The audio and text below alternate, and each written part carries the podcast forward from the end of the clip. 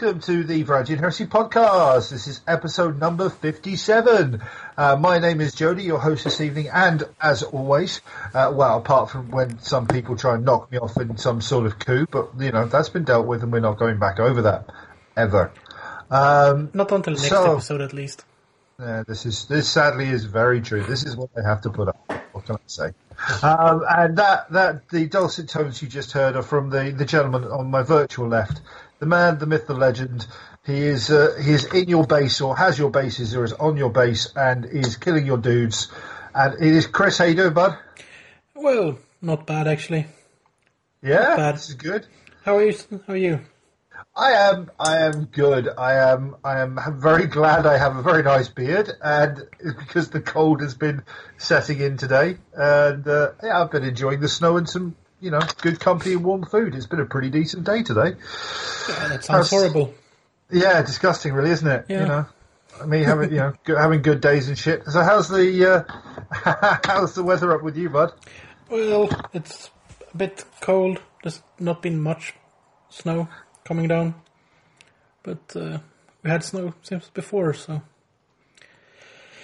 it's quite quite uh, boring actually. It's uh, not not enough, enough snow to cover everything, so it just looks pointless.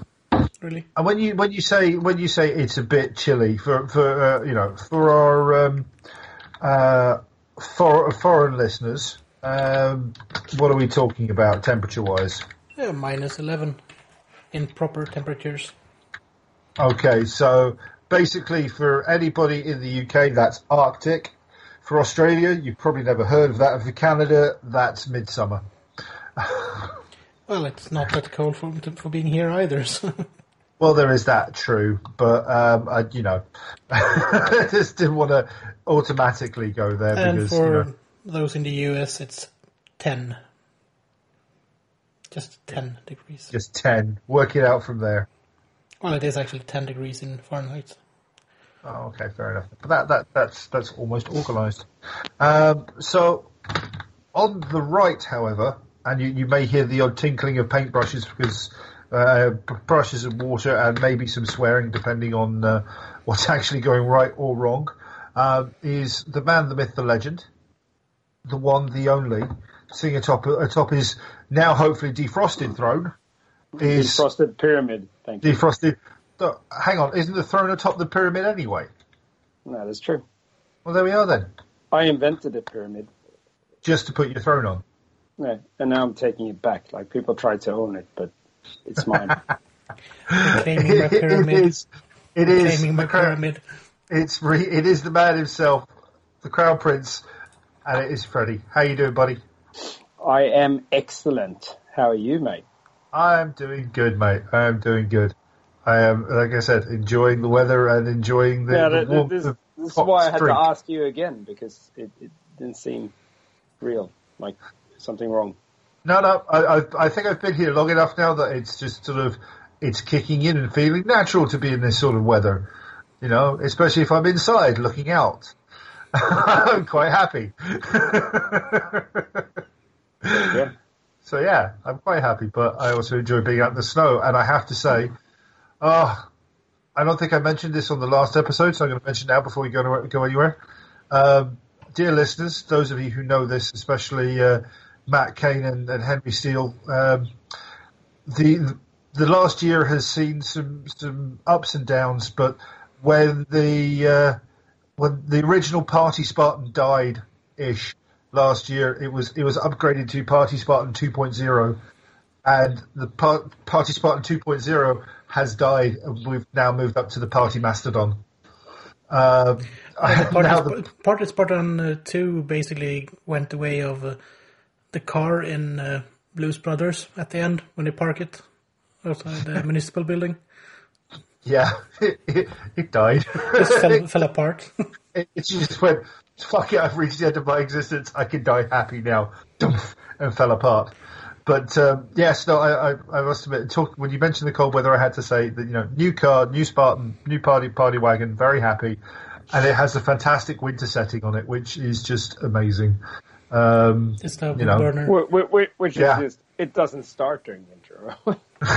Which is That you no, it's, for the first time in my life, I'm actually happy that I'm driving an automatic car, um, and you know it's glorious. It's you know however many pounds of or kilos of Volvo V70 in a beautiful silver that just looks like it could ruin anybody's day if it hit them.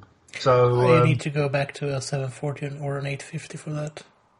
Oh yeah, no, that that thing could just hurt people by looking at it the wrong way.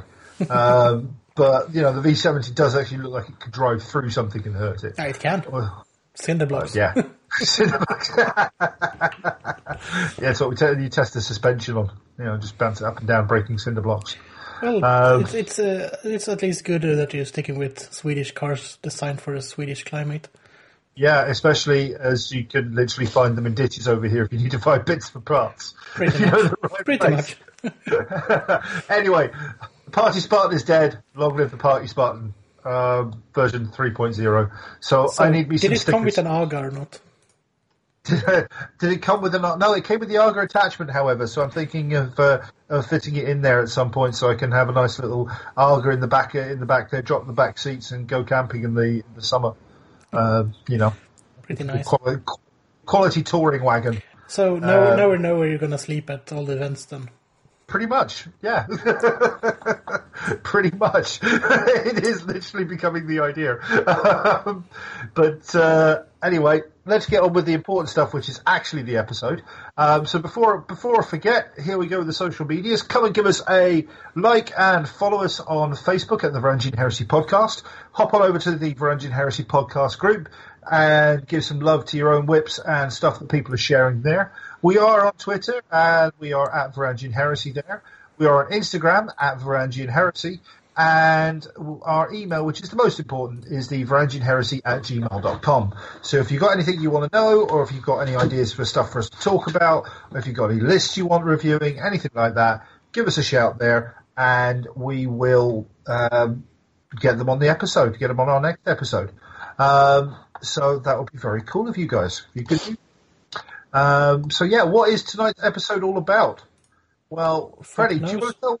Yeah. well, this, you did. You, well, you missed this. You, we we have pre-recorded the main segment before doing this. I had uh, I had the It's like- audacity of going away with my fiance for 10 years anniversary. anniversary. We yeah, have to have to have a long, hard talk about commitment levels here at the Varangian Heresy. I think. We all need to be committed. I thought we've already had this discussion. Yeah. So th- that's yeah. We could have, have that talk, and then we all decide that none of us is co- committed enough for anyone else's opinion. Yeah, we're all too. We're, we're, we're, we're all overly or underly committed, so it just works. You know, we all even out. Yeah, And but, uh, uh, Let's go back a few steps. And what is this episode about? ready? You want to tell everybody Yeah. what the episode's all about? It's all about uh, celebrating or remembering what used to be the heresy scene because it's dead. And what Or in other words- to keep your wake and and kind of uh, you know gather your people that used to play heresy and remember the good days, the good times, and how it used to be. And yeah, Yeah. Now we all just put all our miniatures in the garden and put put a fire to them. yeah or or just bury them. Yeah. So it's all about community building, basically. That's what we're talking about. All the all, all, all this wondrous talk is all about community uh, community building, and we have some fantastic guests, our brothers from other from another podcast over at Don't Lose Your Head. That's Christopher, uh, Nick, sorry, Nicholas and Morten. Yeah, There's always a Christopher somewhere don't, because there is uh, a Christopher. Don't uh, bring me into those. No, uh, no, They got they got their own another Christopher. They got their own reward after all at the events. Yeah, that's true. They do have. They literally have their own award, don't they? That's uh, that's very true. I can't. We can't argue that. Uh, but no, the lovely boys from uh, Don't Lose Your Head podcast came on, along with uh, Christopher Sapp, who came on, and uh, we had a very nice, or we have had, and you will get to listen to a very nice long chat about how to how to build and sort of foster a, a gaming scene in your area and how to avoid some of the pitfalls and you know how to Yeah. come up with some stuff as well. What you guys can do to make the heresy grow or resuscitate or whatever. depending Yeah. on your point of view. No, in other words, just make it freaking awesome that it is. Mm-hmm. So, Heresy is dead. Long live the heresy. amen to that. I was So- I was there the day heresy died. When Yeah, Kicked it in the nuts, made it come back again. So, Yeah. you know, it ain't going nowhere. Hell no, it ain't going nowhere. There's no breaks. There is there's no breaks. No Uh, breaks for you. So that's what the main episode is all about this evening. It is all about community building and all the good stuff around that. Um, so while we while we build up as we build up to that, let's just have a quick a quick whip around and see what, what's everybody been doing in the hobby. What have you been up to, Chris? You managed to get anything done since the last time we recorded? Well, I've just finished a really nice uh, Cafe Berliner from Örebro Brygghus. Okay. It was actually really, really tasty toward, toward the end when it got a bit warmer. So all of the wasn't as tart. It just uh, went into a real rounded sour beer. Other than that, I've edited the episode we in, we recorded the intro for yesterday Yeah. and uh, played about six hours of uh, Bretonnians in Warhammer Total War. and how did that go? I am currently in control of Altdorf. So you're basically the man right now, is what you're saying. Well, they they didn't defend their capital properly. Chaos ruined it, and I took it over. So shit Well, you know, enjoy it before the fucking end times, mate. Yeah, I but can I'm, I'm, I'm just waiting for uh, the Grimgor Ironhide war to get to me, and then the second wave of chaos, which contains Archaon. And then the game ends because after that they kill the world, the fuckers. Well, yeah, then hashtag don't never forget the old world. Exactly. But, uh, yeah, I've also been uh, working more on the planning stage on how to do my uh, the snow effects on the bases going forwards. I'm not sure if I'm gonna make it like just like a light dusting or if they're gonna be like drifts or piles of snow. drifts in that would be pretty cool, actually. Yeah, the, then you just have to decide on wh- which mix of products to use for it. Because the- the- there are different effects, and you don't want to end up with something that turns yellow in a year or two.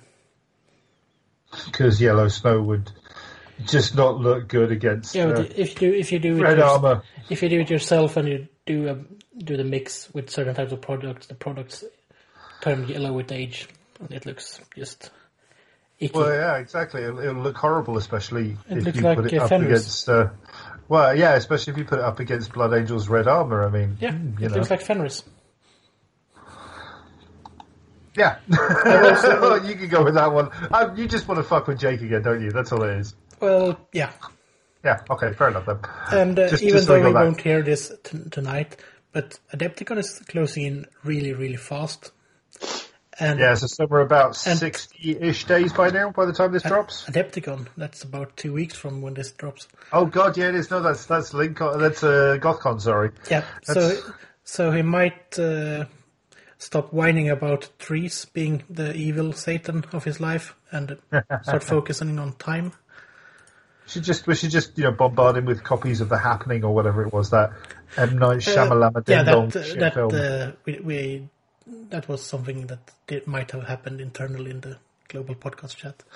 Uh, I, I, I, I, I need to drop back in there and find out what's going on.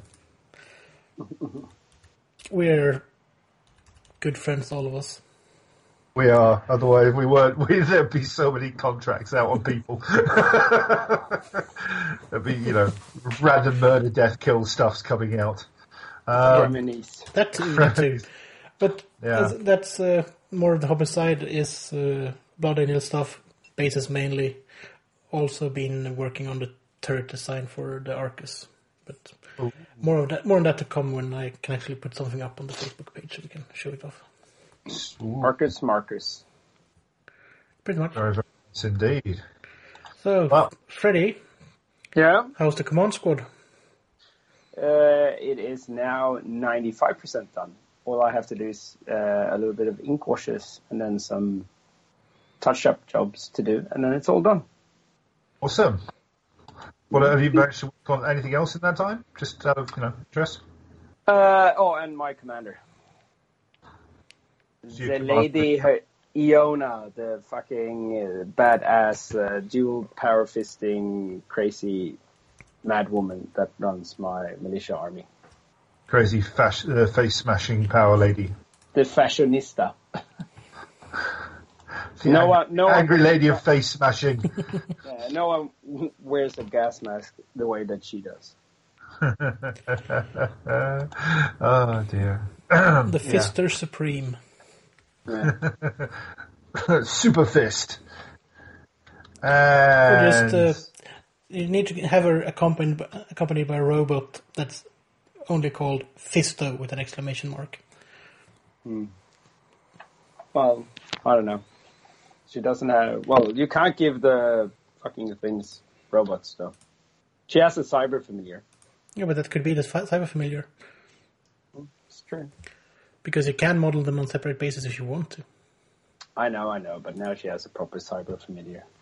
So that, that's her, and then the rest is the dudes. So the ninth Necromunda Regiment are fucking mustering for Adepticon.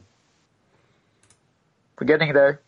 Just another forty-five miniatures to go. Uh, yeah. So that's my sad, sad life. oh. But you're going to reward yourself with some fun stuff like Leman Russes and things as you go along, right? And and Arvises. Arvis, this is Arv- Arvises. Arvisai. Arvisi, one Arvis, many Arvises. Well, that, is it uh, Latin or is it Greek? Well, who knows? Because one would be Arvises and one would be Arvisai. Eh. Arvis EI. Arvis, Once upon an Arvis. So, Jody, what have you been up to? I don't know what. I, yeah, I've got to think now because right now I'm still trying to work out that. I'm sort of stuck in the in the in the translation of answers now. Um, what have I been up to? I have uh, basically spent, apart from driving around in shit tons of snow, uh, spent the last day sorting out my studio as I plunge headlong into another con- uh, commission. As I start doing uh, the uh, Legio Arcus, is it or Arcus? Uh, the firebrands. Um, I have two Warhounds and a Reaver for client Nicholas from uh, from BSK. Um, And they're GothCon? and Gothcon, yes, and Yes, that's, Gothcon, that's one yes. that's coming up quite soon. That's the one. That's the that's the delivery deadline. Um, so Surprised that you I- have to deliver the Titans for the Titan event, eh? Ah, you never know. He, he could have he could have been dressing somebody up as an Imperator type for all I knew. But you know, this is when my clients book Isn't stuff. that what has, uh, Eric there? I I think that no, Eric is about the right scale. Love you, Eric. Um, but um, I'm not going to get that image out of my head now. You're a bad man, Chris. I love it. Um, anyway, uh, so yeah, I've got uh, two Warhounds and a Reaver that are up on deck, and I'm just finishing off the build on the one of the many warlords that I have um, on my desk at the moment. Um, that's for the lovely Björn, and that's going to be going up to GothCon as well for, for delivery. Um, and yeah, so that, that's what I've been working on. But mainly, I, I I need to work on a resin dust, uh, uh, a resin dust extractor of some sort. Yeah, totally. You should get an OSS separator. I, I just. Anyway, yes, but no, but yes. You need a shop vac. You need a shop yeah, uh, but uh, yeah, I, I need to I need to, to sort that out because I've almost killed my computer at least once with the amount of dust in this room from uh, tidying up parts. You want to know a good thing to do when you are cleaning up all of that stuff? Uh, do it outside. Or turn off the computer. Yeah, there is that, but it still doesn't stop the dust getting into vents. Sadly, Yeah, but it That was- stopped, it stopped the vents uh, dragging the dust inside the computer. that's very true. But how am I gonna, you know, watch movies and stuff while I work? iPad. Fuck you and all your answers. Or listen to music. just, just, just enough. Okay, Yeah. enough. What what is this fucking you know entertainment while you're working? Work is work. Focusing 100 percent, nothing else. Anyway, uh, and life is life. yeah. Anyway, Yeah, work work is life. I think they know which song we're gonna use for this episode. or one of many. I do have. We do actually have a request already from uh, from one of the guys uh, Christopher. from Christopher. Yes, I was just trying to remember from Christopher. Uh, and uh, yeah, so we've got one of the songs sorted, but you, you can fix the other one. It's fine. so uh, yes, um, so yeah, like I said, um, apparently getting getting mocked for not looking after my, my technology now. Um, I also have a delivery of parts for my my ever increasing backlog of Iron Warriors, um, and I happen to have a five man Mark II assault squad in my hands and some uh, missile launchers, so that I can do a uh, a destroyer squad, uh, and I have some tube guns as well because I'm going to get my hands on some land speeders and do some tube speeders because you know a 50 point model that you know has an arm. Uh, all right, it's a basically a paper thin armor value, but an armor value, and you know you can put out a number of shots with uh, some tune cannons. It's, It's going to be it's interesting a it's, idea. it's a distractor shoom. It's a, it is a distractor tune, or if you're bringing anything that is, you know, massively ho- or potentially hoardy, I can tune you with lots of shots and potentially tune you up even further.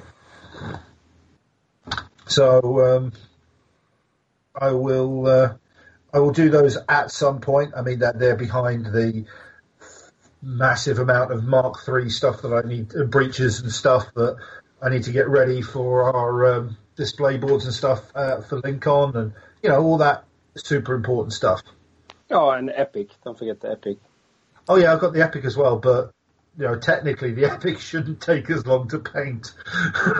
Uh, you, you you think that, and then That's- Hence the technical line there. I think one of the armies that took me the longest was my Warmaster army.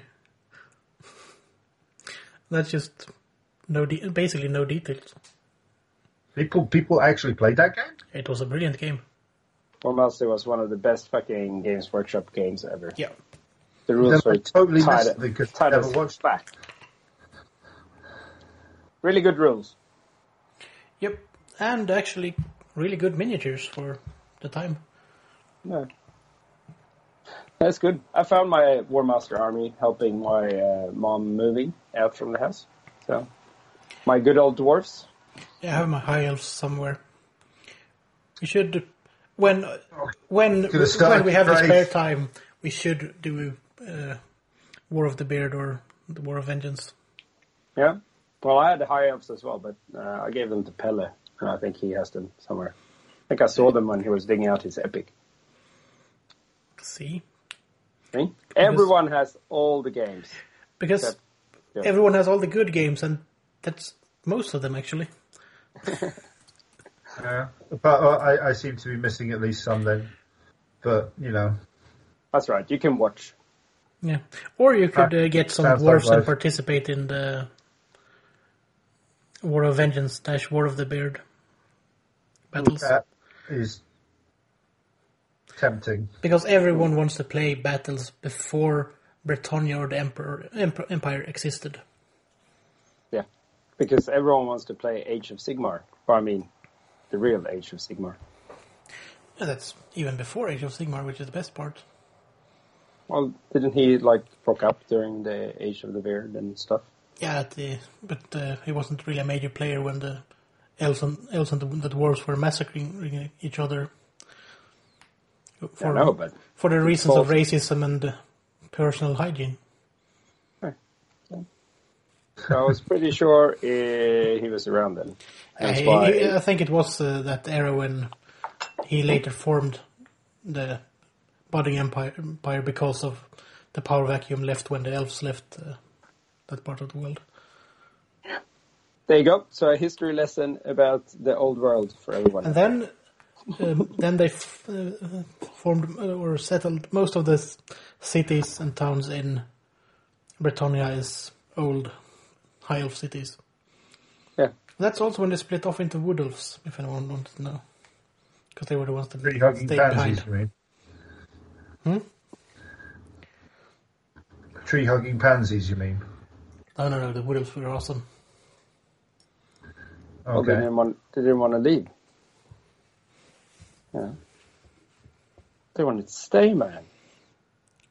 Fair enough. I, I, you know, I, I very, I very rarely saw wood elves on the gaming table when I, when I played games. I mean, to be fair, the the only wood elves I ever really saw were the was the uh, war dancer in uh, Warhammer Quest. Yeah, but that they had some really bad luck with miniatures for a while when the main archer was the monopose, one that had one hand on the arrows and one hand stretched to the side with a bow, looking forwards. Yeah, that's true. I mean, I love the was it the Waywatchers with them the with the like ivy style cloaks. Yeah. Yeah. The cloaks all they, it- they were gorgeous. Well, all iterations of the metals were quite good. Even the old uh, Glade Guard, the spear spearmen, were really good. But we should probably move on before we talk about this for long for long enough to actually just skip the rest of the episode. Do we, have to? Or we, we could just start up a new podcast. Old men But let- reminiscing about the old world. Yeah, let's probably not do that. You know, let's let's not go down that route. Well, welcome to like the Warhammer Fantasy podcast. Yeah, And then uh, we then we could uh, just move on to the next topic, which is when Chaos first arrived and when Malekith walked into the Phoenix Fire and Yeah. or even or just when Chaos first arrived when Aenarion and Caledor were, were the fir- when they got their first dragons and stuff. Yeah. And then once once we reach the the end of the old world, we just you know start again and make it season two. No, or commit, or commit suicide. And then we just start with all of the lesser known places uh, like the Border Princes and uh, Cathay and Yeah, this might become becoming a thing, guys. We, we, we, we need to let's let's focus back on heresy for a moment before this becomes too much of a thing. That's right. You always edit it out. And underneath it all, the Skaven Empire grew. Oh yeah, oh no, that's a fair point. And, And then we and could, then- uh, oh, there's the mention- Gotrix of Felix novels. And then there's- we can mention oh, just the little meteorite of uh, Warpstone that crashed into Mordheim. I played Mordheim today. You lucky bastard. So after we've edited all this out, No, no, no. This, is- this is staying in. This is staying in. we don't edit. we don't edit on this podcast. Damn it. Oh yes, yes, we do these days, but this is staying in because people need to hear this. Yeah, okay, this is important. All righty then. Anyway, anywho, Anywho, so we, we were supposed to like before you had a massive rant uh, about fucking Warhammer Fantasy. We were supposed to segue to the main topic and shit, right? Are we? Are we? Are we at that point yet? I was going to talk about Warhammer Quest for like five minutes because I had, you know, literally just got a friend of mine who's picked up a copy of Warhammer Quest. It looks awesome. Back to questing in the old world. The new one or Back up my Imperial Noble. the old one? The old one. The um, not the not silver, whatever the fuck it's called. The um, But shouldn't we talk about the games that actually came before that then? Like Dragon Quest and Dungeon Quest? good dude. He's got copies of those as well. Yeah, and then we could go back even further and talk about Drakborgen, which is the game those games are based on. That too. So now we're back at in 1983-84, if anyone wonders. Right. We should probably talk about something more I recent. Freddie. It's he's about to start crying soon. How about talking about something more recent? Uh, there might be something coming up from us that we want to share with you. Might there be? Yeah, well, there will be. We just working on it behind the scenes. be. And uh, should we talk about it now or next episode? What do you think? I think we should we should definitely tease it right now. Yeah. Um, we are moving into the big land, the big land down under that is Patreon. And we are doing that because we've been going for a little while now and we are we're going to continue to produce the awesome, high quality, Razzie Award winning, um, you know, pro, uh, content that we do. But uh, we would just like to sort of see what else we can do for you guys. So we're going to step up onto the Patreon platform. Now we've got we're we're, we're already we're talking behind the scenes now about what we can do for you guys, um, as far as things like you know what rewards there can be, and you know being a Patreon, what we can what we can offer.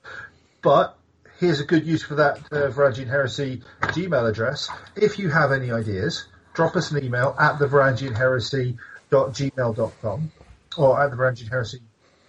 Yeah, yeah, at gmail.com. That's the one. Um, Or send a message to the Facebook page if you feel more comfort- comfortable using Facebook. that would be that would be good. Yes, that would work. Because we're reading all of it, no matter where you're sending it. So just wanted to make it Yeah. easier because we want to hear from you if there's something specifically you want. And we're doing this so we can continue to produce the podcast. It's going to say like this: it it doesn't really ma- it doesn't really hang on how much we get. It's more of a we want to be able to pay for well both for hosting fees for the podcast we and also to improve the sound quality and editing quality of the podcast itself in the long run. That's uh, that is why we're doing this. Yeah, basically, it's just to make this the best podcast we can make it, and get a little help for keeping it keeping it going. Nothing more than that. But there will be some unique uh, rewards that we will be offering out to the, to to you who uh, join in and uh, jump on board and become some of our patrons. So that will be awesome thing. We will have more well organised information on our next ep- on our next episode. That we promise you. But So- so get those emails in quickly. To sum, sum it up, the money is not for hookers and blow and voice actors to replace part of the podcast. It's to improve the podcast itself. That might That's- actually that's be improving the podcast though. Yeah, true enough, true enough. But so yeah. oh well, you know, at least we're being honest about it all. Um, so if, if suddenly you, you get the voices of uh, you know the, the dulcet tones of Morgan Freeman and, and that sort of stuff in, you know your money's been well spent. yeah, but uh, if you want Morgan Freeman or someone that sounds like Morgan Freeman, that's all on how much we can actually raise via Patreon. this is true. Uh, anyway, that's that's that's the, the the very the, the very light tease, and I think uh, you are right, Freddie. It's time that we head on out and actually go to our main subject. So as I, as I talked about earlier on, we are talking all things community building with the two the two wonderful human beings. Oh no, wait, sorry, hang on. The two wonderful personalities. No, no, I can't I can't find a, The- uh, the right word. The, the three. Yeah, don't forget Christopher. Well, I was going to go. I was going. I was mainly focusing on the guys from uh, Don't Lose Your Head for this build-up, but yeah, basically we got we found three dudes from Swedish Heresy, got them in here, and we started talking about stuff. Yeah. Um, and uh, short summary: two of them are spoon wearers, and one of them got a nice knight house. yeah, that's pretty much how I would determine it as well. So, two spoons and a knight house um, are joining us. Yeah, and there's the episode title. Two spoons and the knight house. Done. Right. Okay. You heard it here first. Well, you'd have read it by now, but you, you get it. Anyway, we're going to head on out to a tune, and we'll be right back with our main topic tonight. Spoons, spoons, spoons, spoons, spoons, spoons, spoons, spoons, spoons, spoons, spoons, spoons, spoons, spoons, spoons, spoons, spoons, spoons, spoons, spoons, spoons, spoons, spoons, spoons, spoons, spoons, spoons. Look out! Look out! There's something evil twitching in your kitchen. Boogly boogly silverware everywhere. They're terrible, horrible spoons. Look here.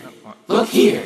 They can carry soup or peas. Or disease. Spoonily, spoonily. Lock your doors. Check your drawers. They're terrible, horrible spoons. Look in the spoon, you look like a clown. It's all fun and games, but turn it around, and now your face Face is upside down. It's truly the devil's work. They never slice or chop or spear or whisk or dice or pierce or smear. No, all they ever do, I fear, is spoon, spoon, spoon, spoon. They're terrible, horrible spoons. They're big. They're small. They scoop. They flick. They're silver. They're wood. They're a ball on a stick. They hold solids and liquids. There's nothing that stops. They're convex on one side. Concave on the opposite. Spoon, spoon, spoon, spoon, spoon, spoon, spoon. Ah. And we're back, and now is time for probably what is going to be the most schizophrenic uh, main segment we have ever done here at the Varangian Heresy podcast, because not only is there the gorgeous Freddie uh, here with me, there, we have some we have internet royalty or jesters, court jesters. Something like that. We, we've got infamy here on the podcast this evening, um, as we have the two hosts of Don't Lose Your Head, the beautiful Morten. Say hello, Sword Boy. Hello. Uh, and the, the deeply manly and counterpoint to Sword Boy, Nicholas. How you doing, buddy? Hello. you went for a deep voice then, didn't you? Let's be honest, you tried. Voice. Much better. um, and joining us as well um, for his one and possibly only, depending on uh, whether or not he's actually allowed back after all of his upcoming antics, um, is the wonderful Mr. Christopher Satt. How are you doing, sir? I have been summoned through blood and brass. Oh, okay. So we've got apparently we we've dialed into Gotham and got Batman. Um, I'm great. Thanks for having me. You're welcome, man. You're welcome. Uh, not a problem at all. And what we, as we said earlier on, what we're going to be talking about tonight is, as part of our main segment, is related to the death of heresy. As heresy has died all the way around the world, um, I, it's very important that we make sure that the uptake in players and desire to play the game is uh, not ignored by the, the tens and maybe the twenties of people who want to get involved. And we're going to be talking about how to set up a community, how to actually get a community started and keep it running and really develop it uh, in the short and long term. Because at the end of the day, if you are standing there with your army going, I got no one to play heresy with, well, sometimes you just got to, you know, what's the phrase? Uh, swallow the gag reflex, suck it up, and get on with it. Um, and basically That's making definitely your what own. you say. Say again? That's definitely a saying. It's def- well on, thi- on this podcast and anywhere around the Third Legion, it's definitely a thing. exactly. so we are we are talking all about community building, and these four gentlemen have got the skills, they've got the experience, and they are basically going to show and share that with you guys. So if you're out there listening to this and going, "How do I do this?" Well, here's going to be a how-to guide. And before uh, we go any further, I do want to give a shout out, obviously, to Don't Lose Your Head, uh, another fabulous podcast from here in Sweden. Uh, I do believe you might be the only Swedish podcast to do a, an actual episode in Swedish, which may have involved Freddie and may have also involved a large amount of alcohol when getting things wrong.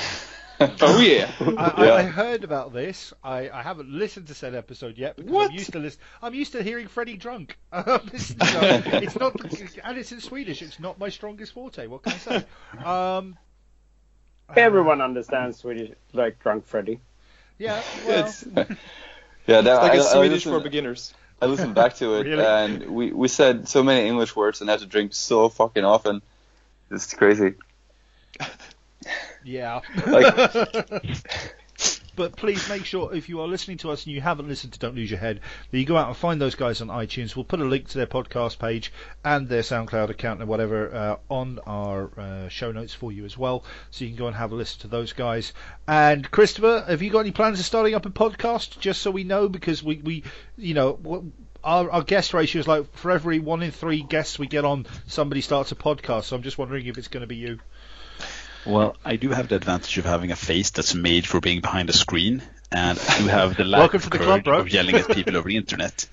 But I do not have any content, technical skills, or charisma. So, no. Oh, you have Not charisma. You got, I was going to say, you got Oh, charisma. you. The rest of it never stopped us. well, that being the case, I'm, I'm going to get things going here, and as I said to the guys off air, I'm going to play more the moderator role, so I might throw a few questions in here or there, and you know, if things get too far off track, I'll, I'll probably just stir it and keep it going off track, but we'll see. Um, but I think the first thing I want to put out there is, guys, what um, what really got you motivated to get starting, get a community started around you? I think that's that's probably the first thing we should we should be talking about. And I'm throwing that to whoever wants to grab it first and run with it. Oh, I'm trying Me, not me, to me, grab it. I'm trying not to grab it. Well, Come it's the first time for everything, Freddie. Well, I, who says I'm not already holding it? Oh wait, what are we talking? What are we talking about? here? So, who was the member up for grabbing? Uh, I can start. okay, you Yeah. start. Uh, so uh, yeah, I uh, always been in, interested in the heresy, uh, and I got like a Calth box uh, like a couple of months before Lincoln 2016. Yeah, shit, it's a while ago now. No, no, no, wait, wait, wait, wait, wait, wait. 2015, brother. No, it was 16, right? No, when you I've borrowed been my to Raven two. Guard. When you Yeah, this is my Raven 2016. No, that was 15. 16, 15. two years ago. 16, two years ago. Sorry, Freddie. No, because this is going to be the third one. Yes. Right. 2016, 2018. 2017, 2018. 16, 17, 18. the silence. We're, I to, to mean, be uh, fair, we are already talking about 2019, so we might be a few years beyond, a few years out on this one. It's okay. Well, anyway, carry on. We gotta give uh, gotta give uh, Freddie a break though. You can't uh, count how many whiskeys he's had tonight. So, uh, He's not trying to do this in two languages. Uh, so uh, we, yeah, I got the Calth box and uh, I was like, oh, this, this is a cool game, and I tried to get people to like, uh, like get uh, some some hype for it. And I've been trying to make people play Flames of War forever, but it's impossible. But with Games Workshop games, it's a lot easier for some reason. They don't get scared off as easily. Cause they're, oh, Warhammer, that's a cool thing. Yeah, I can start that. Uh, and then after Lincoln, it was just like, well, I need fucking people to play against now because this is fucking amazing. So, like in the, what every community needs, it's just a crazy person that starts it all, uh, and just gets things going. So if there's no community, then you just need to be that crazy person who gets you started. And Freddie is obviously the crazy person of his club. Like, what? of Sweden. Here- here- hearsay, hearsay. There, there is a reason we use the term crown prince. It's got nothing to do with royalty. The, the first year I knew of Freddie, I only knew him as crazy as well. It's the crazy Swede, crazy for short. Uh, Well, good things do come in small packages, but that's a whole other topic. Uh, so uh, yeah, just uh, you just like gotta get the ball rolling. Like it's gonna be small in the beginning. Uh, like if you just set up like a a chat is the best. Like just set up a Facebook chat and invite like some person that's just like showed the the slightest amount of interest. Just fucking add them to this chat group so they can just ask you questions about anything. Like even if they're like total noobs or like just don't really want to start, but just kind of looked at it once. Just add them, and if they don't leave the group, then they'll still be in the group and be like, "Oh, they're talking about this thing. Oh, it seems like they're really making something out of this. Maybe I should join them." So just like go to a club or wherever you hang out with dudes, and just like po- poke around and see like what the interest is like. Or like if they're not interested, they're just playing some other game, then you need to bug them relentlessly. Hey, have you have you heard of this super cool game called Horus Heresy? Oh, no, I haven't. Oh well, it's this totally amazing thing. And like the best thing, uh, at least back when 40k was still in seventh edition, it's just uh, if people play Warhammer 40k, they're like, oh, yeah, I play this game, but I just want to play cool stuff, but everyone's a fucking cheese lord. And you're like, well, I got the perfect thing for you. uh, and now, like nowadays, I mean, you can also get people, but like you gotta have a different approach. You can't just say like, yeah, it's the same game, but without fucking, uh, what's it called, battle groups, things. Uh, Detachments. yeah, detachments. That's Uh, so some- that's so last edition. Yeah, I can't even remember it. So uh, Oh, sorry, for, force orgs. Because you have multiple force orgs nowadays. Oh yeah. Oh yeah. yeah, Whatever. So you just gotta like poke people and see if they're interested, and just add them to a Facebook chat with a bunch of other people. That's how everything gets started. And, or like Facebook groups, they're also good, uh, but they're kind of made for bigger groups, I think. Or if, if you're gonna have like campaigns and stuff. Like when Eric always says this, like when he started 30k Sweden, he's like, yeah, I started a group for people to share some ideas, and now it's like the main group for all of Sweden, and it has tons of people in it, and that's where everyone talks heresy. So, if, like, if there's no group for your area or a chat, then you just fucking create one. It's super fucking easy. You just add people. Yeah. And then uh, people that are in that area or whatever moving there, they, they were like, oh, fuck, I'm moving to Michigan. Go, go, like put into Facebook, Heresy, Michigan. And like, oh, look, there's a group. Or, oh, there is no group, but I want to, so I'll create one.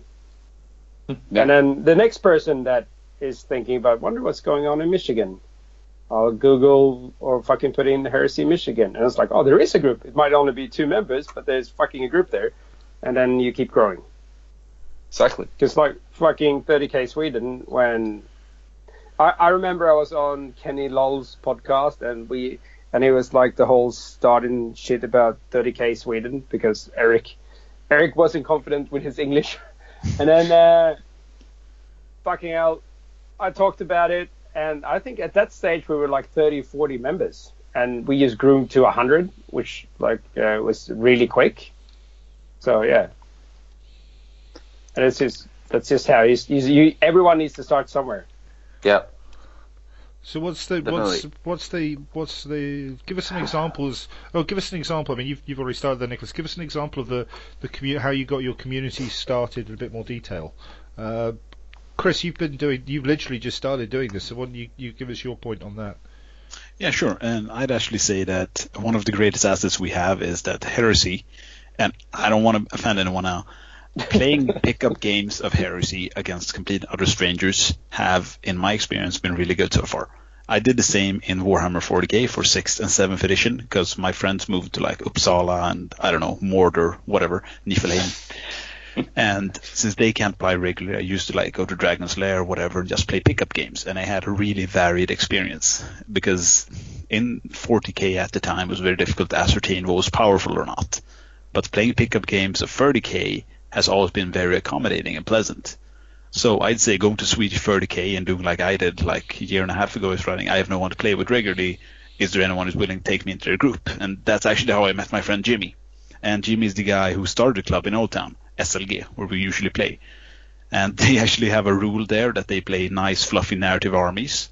And he had like a big 30k army because he just loved working on it, like working on the narrative, doing the models, but he didn't play with it regularly. So I went there with my uh, in, in unimpressive army of Alpha Legion, and we just played games. And one day, one day we met a guy who was named Wilhelm, and he came and looked at it. Oh, you're playing 30k? Oh, I've been thinking about getting into it. And then we had a third player.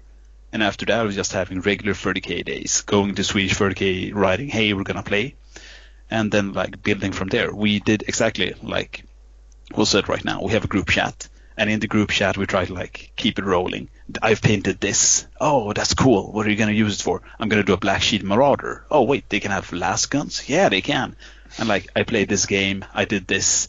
It just it keeps the steam going. And playing games regularly, and regularly doesn't have to mean like every week. We play maybe every fifth week. That makes you want like level your shit up, like move on, advance. Yeah. It's also a great way of uh, just getting more people just to show show people the game by playing. So Oh, yeah. them, like you need to be at the club where people will be to just play games. Uh, so at my game club, there's a bunch of different games, and you play board games and shit. And uh, they have this open day on Tuesdays where just people are invited to come there. And I try and play on Tuesdays just so that as many people as possible will just see this game and be exposed to it. And like one in a hundred will be like, oh, it's a cool game. Maybe I should start it. Yeah, no, I Yeah. agree. Like inviting people and saying, "Hey, on this open day, I'm going to bring some heresy, and I'm going to bring two armies. If you ever just wanted to do a pickup game or try it, come along." Because our last open day was a really big success, and I think it's like the fourth one we'd had. And success is not in bragging. I meant people came who had never played 30k, and some people didn't bring armies. They just hung around and talked heresy, and really got the steam up to like, "Oh yeah, oh he's playing Night Lords. I'm not going to do that. I'm going to start this. Oh, I want to do this." And we talked a lot, and people set up games for the future. And I think just building on a local community, inviting people, and basically getting people excited and building it up from there. And also, I would advise if you have an event, have at least one person around who knows the rules and who is used to like handling people in an educational manner or just being very patient. Because if somebody's never played a board game or figure game before, some of this stuff's going to be very, very intimidating to them that we take for granted. Yeah. So if you have someone who's patient, that's great. Which was not me. It was actually Nisse who you've all met, uh, which was great. I was fighting my own battle. I was fighting a knight army. But yeah, no, that's like my tip. Uh, build it up, uh, and also be very accommodating and welcoming people because people are come, gonna come in and. I don't know if you met some of the people in this hobby or maybe not super infused by the thought of talking to strangers. uh, but just welcome them in. Are you saying Show there are people with social issues? Maybe. But also, since I'm hiding behind a screen, the internet protects me. Uh, no, but just try to welcome people and make them feel welcome. Because at the end of the day, I don't think I've met anyone in Heresy who's been like an asshat in any way. Everybody's been like really polite. And we have people like Freddie and Jody and you guys with the podcast, and it builds a sense of community. I literally had somebody down at the club the other day who said, "Oh wait, this guy's Knight Army. He won it at Scandus, right? I saw the pictures and I heard a Varangian Heresy talk about it." And hmm. then All right. two guys come up to him, yeah, you you were there too, and they just talked about it. That's It just helps. Nice. That's very I think Yeah. we're gonna we should get a like a drill drill sergeant at our events. Like, what the fuck? That's not how rending works. You stupid sick fucker. We What have one. He's doing?" called Freddy. Oh, yeah, well. nah, but, but but I'm always too drunk to be that. Well, guy. yeah, there is that as well. That's why I'm your permanent carer. no, but like uh, without uh, kind of saying everything that everyone else said, I, I, I'm just gonna say like the the whole thing for me started way way back. We were just three people that played Heresy, and and it all started with like I, I moved back to Sweden, and obviously I'd already started dabble in Heresy in Australia, and I got like some of my old childhood mates like Plastic Fantastic and Pelle, and kind of like stirred them up and like, oh, we have to try this heresy shit. You know, it's fucking awesome. It, it was so fun last time, and we started just a little bit like a small narrative campaign, and kind of, and from there, like the idea came about Lincoln and so on, and we, we kind of had, we had so much fucking fun, so we just wanted to spread the love, and that's just how it grew from there, and it, we kind of went to Hegvik and and the heresy. That it was basically purely flames of war going on there and now it's grown into become like this multi club where you can play whatever. And yeah. But it, it, it's still like uh, like even even the diehard historical people are starting to to look at the heresy and like oh maybe i can do like a a Shaco militia force that would be cool you know you know because then i can paint those flashy uniforms that I always wanted because I'm kind of have a fetish for the Napoleon War. But I still, I still remember back in the day in the 80s when I and I played my Space Marines. You know, so the more and more people are getting out of the closets and and are doing like weird and quirky projects that they like Black Shields. Like, oh, I could do that that Marine shaft that I did in my childhood, but I'll make them Black Shields because you know I can still use all my old Beak Marines and and, and it, it, it snowballs from there. And it's just, you know, so you get the really old fucking grognards and you get the young ones that just comes in and, and they say like, well, this is not like going to a 40k event or like a community day. No offense. we should have Chris here to moderate because he's good with these uh, trying to get everyone on an even level where we don't offend anyone. Oh, shit, no, that's my job, isn't But it? That's it- what I'm supposed to be doing. Ah, whatever. Yeah, but it, it's basically like these poor fucking 15 year olds that are hasn't gone the whole full hobby nerd way, but they still think it's pretty cool and stuff, and they want to do something creative because they have that creative bug, and it's a room full of fucking Tourette's people with weird fucking psych- psychological issues and screaming and shit, and then it's like, oh, this is my proxy fucking pot plant that is uh, fucking a titan or- and uh, drop pod and and they're like, oh well, oh I just tried out this new army and they sprayed it in rainbow colors with their thingy so they could play it on the, I don't know, like and they just and and, and you can see these poor young kids. I, I remember I remember going to like 40k tournaments and you can see like when when the the young ones comes over because obviously it's Verrock run so they get like they they get extra extra dollars for having the young ones over and they come in and you can see like the old whack players they their eyes are getting just all glistery and shit and they're like oh, oh, oh starting to drool and like come over and play with me son Fresh what are you meat. running yeah exactly like That's fucking. That's how, how I. both sides and I'm So just I- like pull down your pants and I'm gonna fucking teach you a lesson son That's how I fucking stopped playing 40k. Because like I started playing 40k when I was 15, 16 maybe, and I played a lot. And then I started going to these tournaments. And at first it was just like, oh, I just want to go to like Borås or wherever, just to play against some other people. That'd be cool. But then like they start corrupting you. Then you just like the the wackiness just infiltrates you, and then you like you're thinking about a new army, like, oh yeah, this would be cool. This army they have like cool units, and then you're like, yeah, but this unit isn't good. I'll I just replace it with that thing, and then then this thing, no, it won't fill its purpose. I'm I'm just gonna have to fucking replace that with something else, and then you just end up with like a totally different army. It's just fucking whack army because it's the only thing that will work. Did you wind uh, up in rehab with like looking at your arm? It was all grey plastic, and none of the arms were attached. And you had a list that said "Dick Smasher Supreme." That- And that- Morten that- came in and just embraced you with like a fur and like, shh, shh it's okay. at, at that point, at that point, I was just like, what, what have I become? What is this game? I don't even want to. Like, I don't want this. So then I started playing fucking Flames of War. Yeah, uh, same happened to me. But it's like it's browser history have like uh, LVO top 10 40k armies. Oh god. and like, you go down and it's like, holy fuck! Like what's going on? Like seriously. Okay, actually, here's here's I'm going to throw in a, throw in a throw a slight hand grenade here. And so if this is this is what's happened before in, in sort of like 40k, and not to derail off into our, our, one of our favourite topics, um, but uh, to actually say how how do you avoid that? Or how do you counteract that in your communities at the moment? What are you trying to do to make those uh, make that not happen? You know, st- to stop people suddenly going all all whack and all all Uh, sort of net list crazy. I have to say it's like I, I'm I'm starting now because I finished. Um, I, I just drank I drank a mouth I drank a mouthful of beer, so I'm on the roll.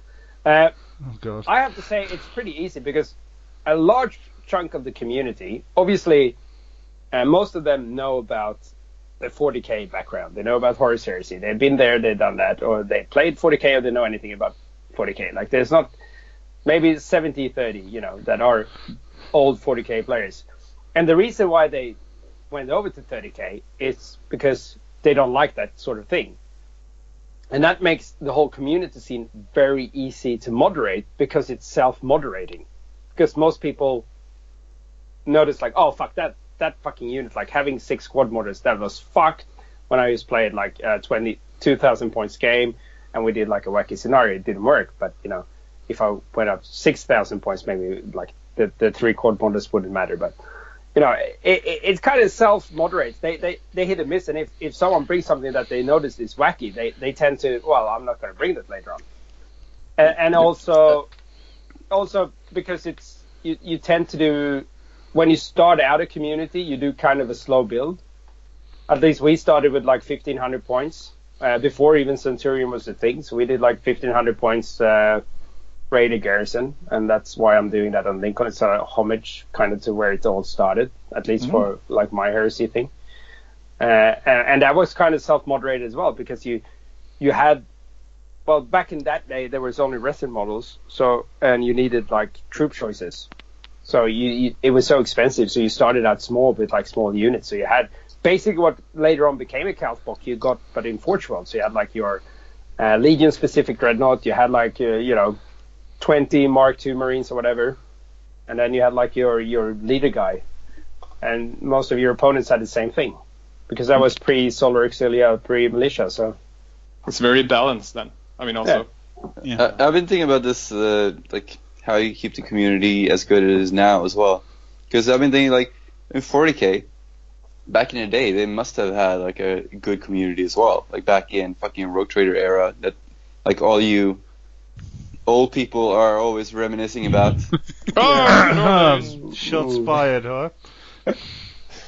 Uh, so, like, back then, they must have had like a fucking awesome community as well, like with narrative games, and just awesome missions, and just having fun, and that's the whole point of it. And then, like it slowly, but surely, like it just snuck in, like the like the bad attitudes, just like not being like a gentleman's game, just like wanting to win and trying out the like new harsher list. Like the the latest codex, like yeah, it's really broken and let's try and uh, just take the best units. Oh, I'm just gonna do it for fun, but in the end, it's just fucking smash dicks. Yeah. Uh, well, but but I like think we it- we've already seen it happen though. We've already seen 40k fucking tank. So at least we have like the knowledge of what can happen if we just turn into dicks. Well, I think that one, one of the things. Sorry, there, Chris, but uh, Christopher. Yeah, no Um, worries. uh, uh, the the thing I think that reminiscing part is not that. Back in the day, like in Rogue Trader and Second Ed and stuff, uh, it was more more honest on the like. Uh, it was more focused on the players creating something than providing templates on how to do things. And, it, and with Third Ed and onwards, it's been more and more like these are the missions, this is what you do.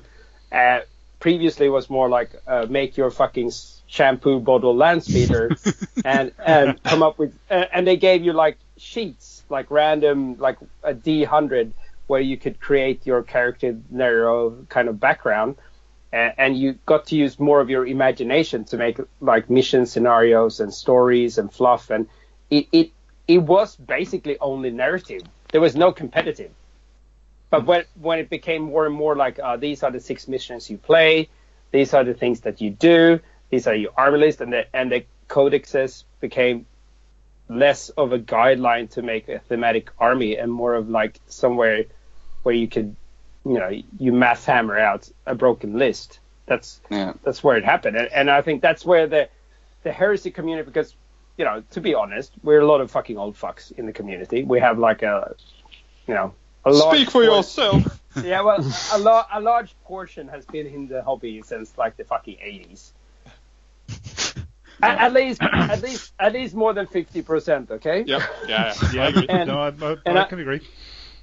Yeah, and, and and I think that those are the people that remember when it was like even when you went to the the tournaments because the tournaments were more like the old tournaments. The the first one that I went to, like uh, like kind of at uh, Dragons. Uh, well, I don't, can't even remember what it was called back then, but Spel och sånt and shit. Tradition. Tradition, yeah.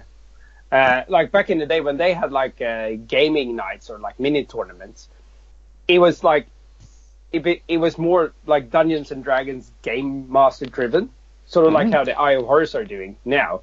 It used to be more like that when we played tournament Rogue Trader or whatever you want to call it. Because it wasn't about oh you got mm. 14 victory points. It's like oh you saved the dude off that lander and took him there, so the next mission becomes this, and nothing about victory points. Yeah, Like my- that, yeah. that Yeah, that's sorry. the thing. Like people are just people are more open in 30k to uh, just change change shit up and just like make things up as they go along. And like the mission is like, yeah, this mission is like, just, let's just play some cool scenario. Like I'm gonna go there and do this. And you can really tell like people have been playing 40k for a long time that like uh, and you're saying like, yeah, well, this is kind of crazy, but let's just make something up, like make up a new mission. Let's try it out. And like you can see people that have been playing 40k for a long time are like, what? What? Like, what are you doing? You're not following the rules. It's like this, is, this is not a fucking. This is not a fucking uh, war of lies. What's Yeah, it's going like- on? it's like a person walking with shoes inside in a Swedish house. Like, what the fuck? Take off your shoes. Take off What are you doing? the heresy, breaking the, the absolute heresy. My temple. Yeah, so know. they, they reacted kind of the same way. Like, Yeah, I I have to say that I'm more from like I used to start off playing Warhammer Fantasy majorly back in the day when there were like four different kinds of vampire counts. You could play like von Karstein, Strigoi, or whatever. I think that was fifth edition. I And then I went those. to yeah, So good. yeah, my so dwarves good. Used to my best. dwarves used to love shooting their cannons at those fuckers. Yeah, but it was okay because I had 40 skeletons and a vampire who cost literally 30% of my army, and he either won or won, he either won everything or died. But beyond that, I used to like roleplay a lot, and I was the guy in the group. If you ever had nerd friends, I was the guy in the group who said I want to roleplay, so I buy, bought the book, which means Right. I always I was always the DM, and I got passed around to different groups like a glove. And I think Freddy has it on the na- he like hits it on the head. The more rules you have, the less imagination you have, which means that as soon as you have more rules, you have to follow them stringently, so you lose some of the freedom.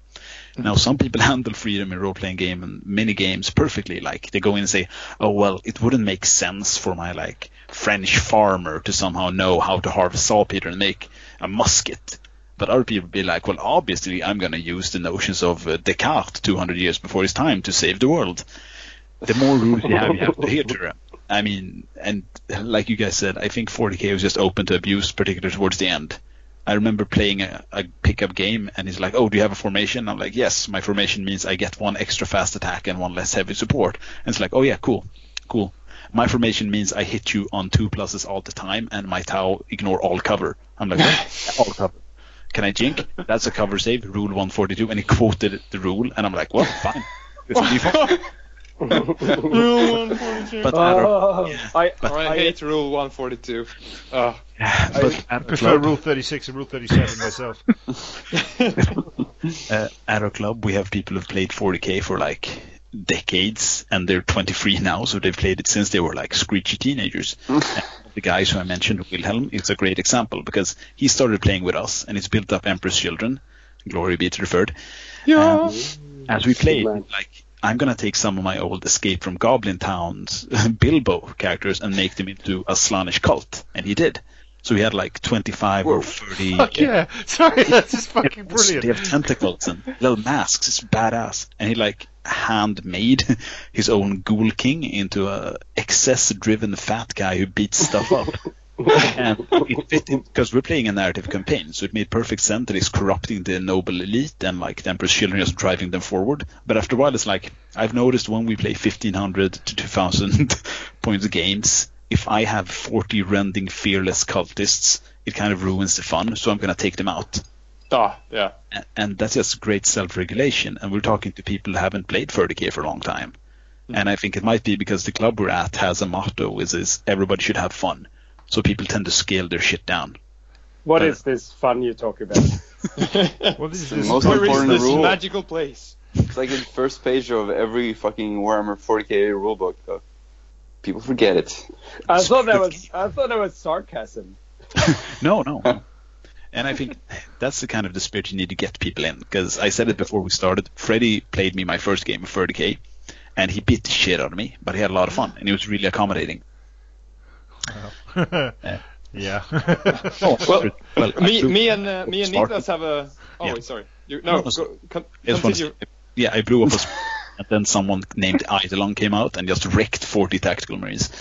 but I had a lot of fun. what, I what's, think, just a come question. What size game were you playing? No, 2,000 points. okay Okay, 'cause it's not Freddy bringing a Spartan in a 1500 point game then. No. No, this is totally legal. Uh, it is legal, but then again, he got immobilized on a fucking turnip. Yeah, well, first Yeah. turn. So that's, that's that's Murphy's fucking law right there. That's what that is. So I think that's I just gotta say, I just gotta say, me, me and Niklas, we have a, a great uh, way of keeping the whack away. That is that we go to events and we lose every game. uh, Oh, so that's, that's, that's your anti-whack tactic, is it? well, well, yeah. Uh, I think that. But- I mean, we're not helping the whack, obviously. You forget. You forgot all along. You won over me. Yes, You I won. did.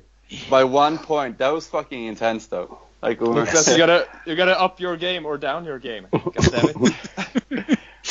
we need more spoons for our collection. It's okay. You'll have a salad set soon enough, my friend. Don't worry. I need it. I need you, it. You'll be good. Actually, that that was that was sort of leading on to the, some of that talk was uh, making me think about um, when you're the ways of building the community. I mean, Freddie talked about uh, you know sort of setting a points limit. Uh, or, or saying, you know, aiming for a points limit. Some people use slow grow, so like 500 point blocks at a time and, and stuff like that. I mean, what have you guys taken any specific approaches? I mean, uh, okay, just like I said, Freddie said we're going for 1500. That's what we're kind of going for.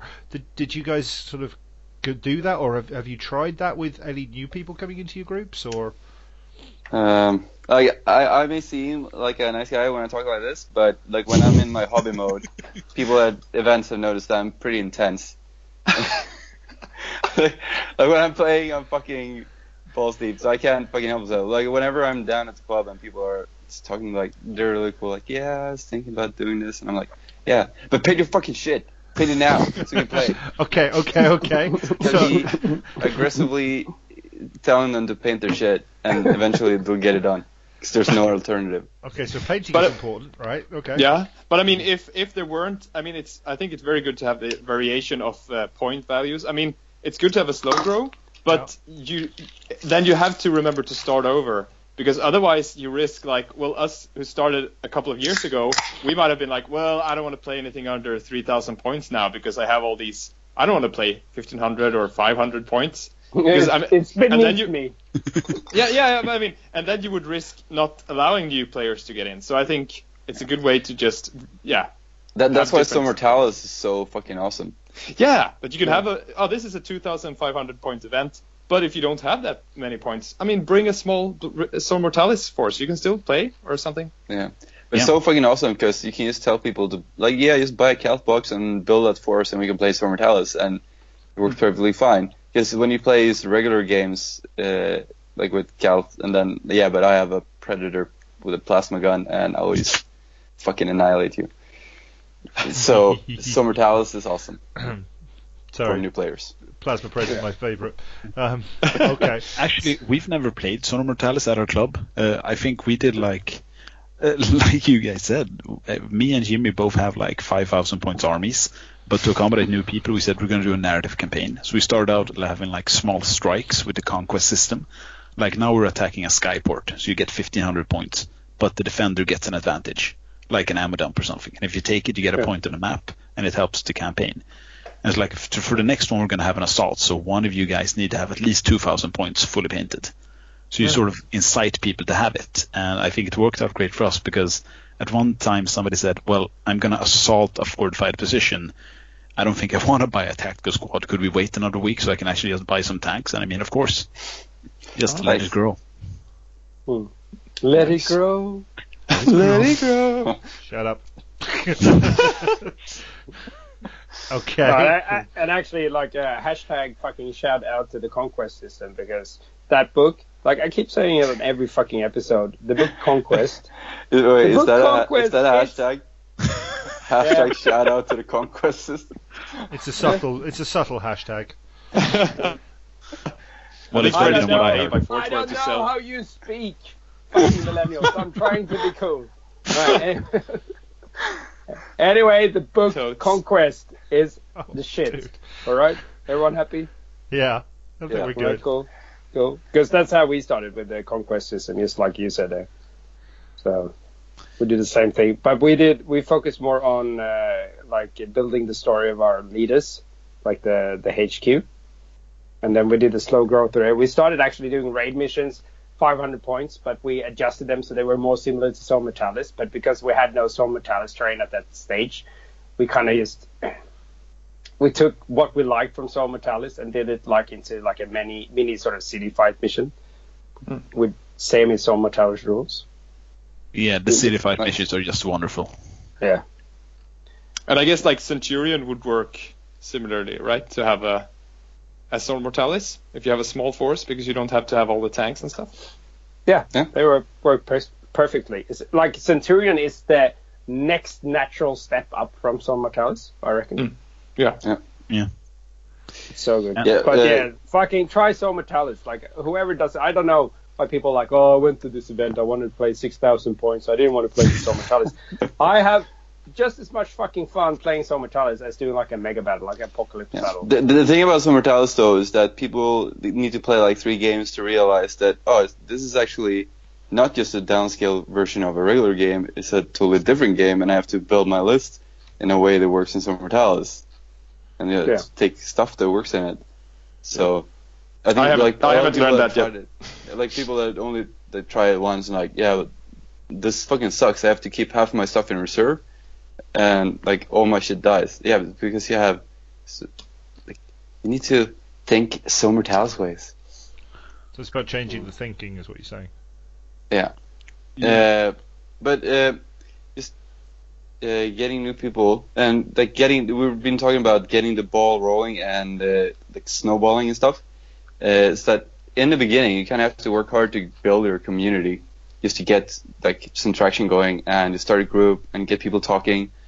Uh, but then like when you hit like a critical mass, like around maybe six seven people that play it, then you'll like you don't have to put as much work into it. Then it will just roll by itself. The snowball will continue, and you just have people coming on, like even if you're not relentlessly harassing people at your club.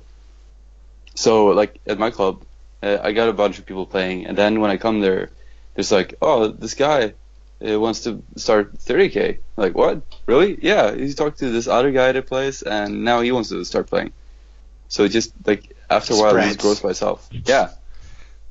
It spreads like a communicable um, thing. Idea.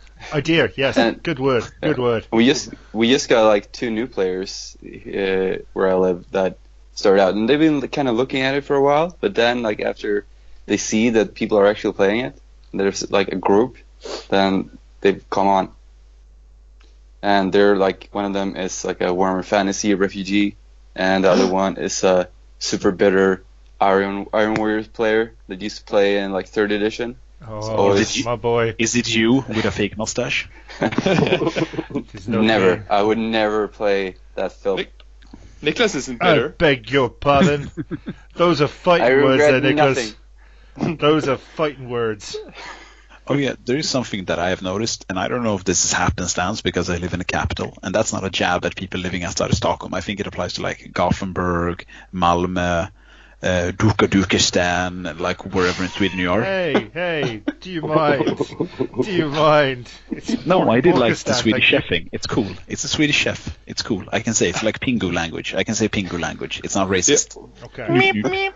Newt, newt.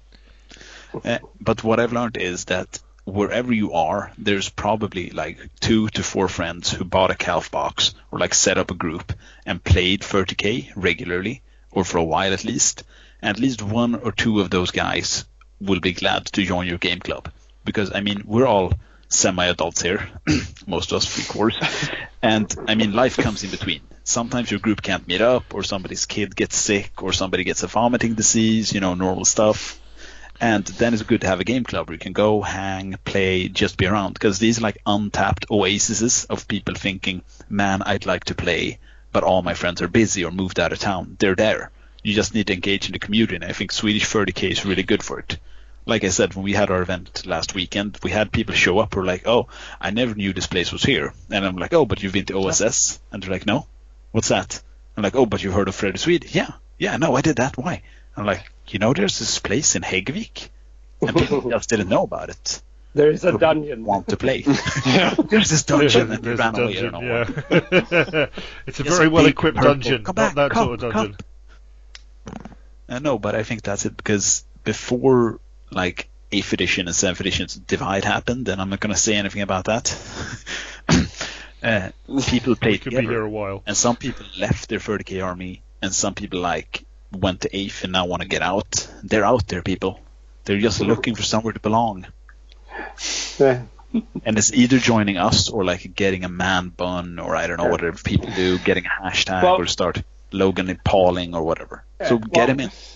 One, one thing I no- one thing I noticed that I, I keep hop, hopping about is that uh, and I also noticed that back in Australia, uh, a lot of the gaming communities were doing a lot of the things on forums, Hmm. and and now we kind of we've seen that at least for us, we've shifted heavily towards like uh, social media. But I, I still think there's a lot of untapped gaming communities out there that still mainly work on these old forums that are missing out on the dark web. that are missing out on all these cool fucking stuff that's going on.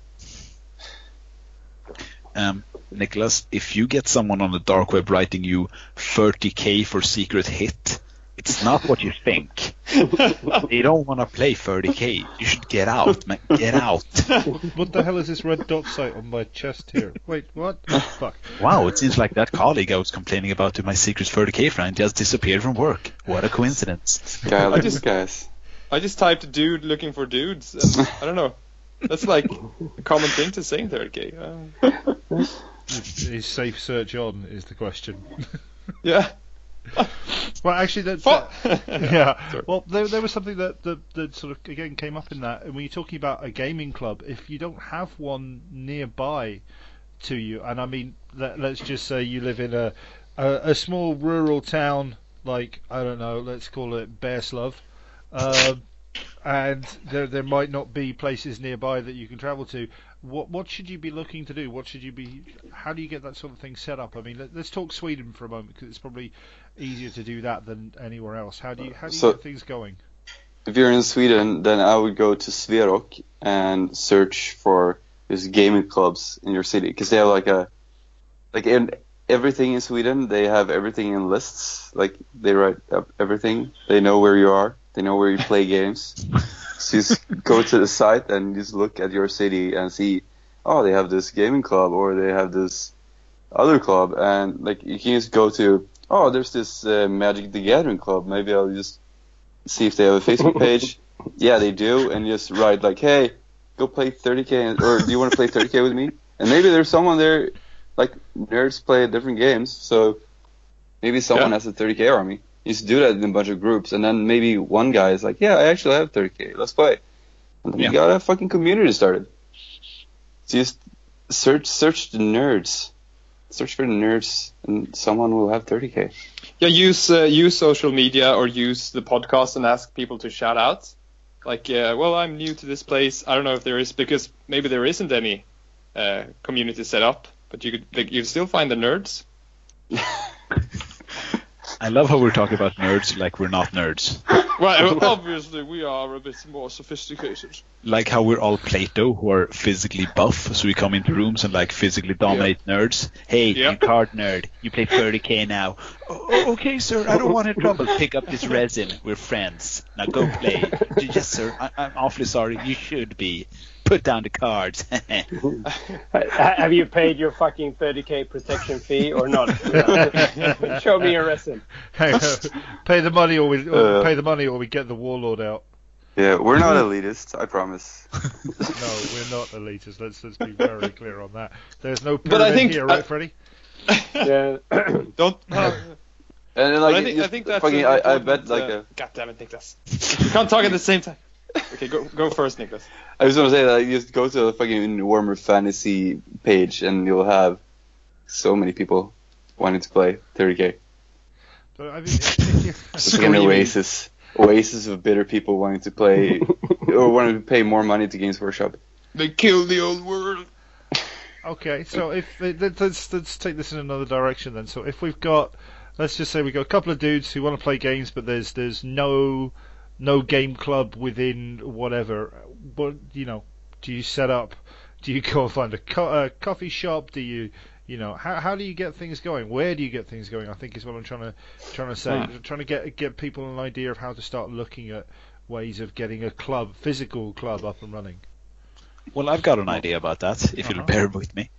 Uh, if you're in a small town, like I have family outside of Stockholm, and I don't mean Uppsala, I mean like places like Torsby or Katrineholm, places where, you know, Katrineholm's fairly big, but Torsby isn't. Have they only just If had you live- electricity installed? Yeah. no, no, no, it's still witchcraft, but they love 30k. Uh, if you live in like a slightly smaller town and you've been to a tournament and you've met like a couple of friends who live at least within car different like car areas and or start up a local gaming club, uh, contacting Sverok and saying you want to set up a club actually means that you're entitled to get some money. And with that money and like a fee from your members, you can rent a locale. If you can rent it like in the house you live, if you're in a bostadsförening, or if you can start up in like the back part of a coffee shop or something, we have an agreement with the cafe uh, that we're actually in. So we buy coffee and drinks, and we buy a lot of them, uh, and we have their back areas, and we actually help out with what we can. Like one of us is an electrician, and he does certified work, like real stuff, nothing dodgy. You can make a similar agreement with other. I, I know I had a friend who lived in Torsby. Well, we used to date, so she probably hates my guts. But uh, they used to play in the back of a game shop, and in exchange they did like administrative work or whatever. So if you can't afford to rent the place, I'm sure you have someone that can help you set up the space. Now, mainly what you'll need is a couple of tables and terrain. Uh, if you want to start painting terrain, there are several great guides online, and you don't have to go crazy after that, I'd say after you have your club and you have a couple of people, try to get regular meetings. People come on by. Like we have Hobby Tuesdays. People just come down and paint and talk smack. Or like playing every Saturday or every second Sunday. Setting up a regular routine that people knows about means, okay, shit, I got two hours over today because the kids uh, are away swimming or whatever kids do. I should really learn what they do. I've got one. Um, you really should, man. But you know, we're not Yeah. judges here. Sunday school. Get back in your cage, kid. Uh, no.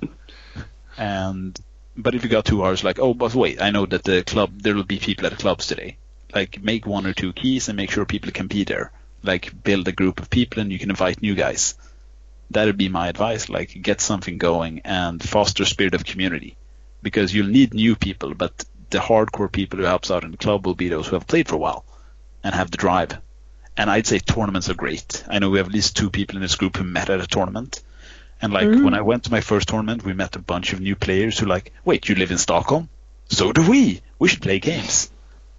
and I met like Nisse and Björn, and I met a lot of cool people who I can now play with and talk to. But also, I should. I'm sorry if I'm belaboring the point, but the Swedish 30k community is super accommodating. Like I go in and write stupid shit all the time, like how do I strip my models, or like can someone send me free decals? And they always answer my questions. Can like, someone give me a hand job?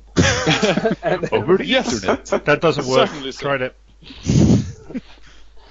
and there are a lot of resources because like I was frazzled about the event I was going to have last weekend, so I wrote to Fred like, "Hey, what what could I have missed?" And it's like, "Well, do you have terrain? Yeah. Do you have tables? Yeah. Do you know more than one person's going to show up? Yeah. Well, seems like you got it in hand. Oh, like you don't have to reinvent the wheel. Ask people. Somebody will probably have tried it before, and there's a lot of good experience in the community. And I don't think ever anyone's been told like, "Hey, shut the fuck up, noob! You can't be in our Swedish 30k group. Burn your models."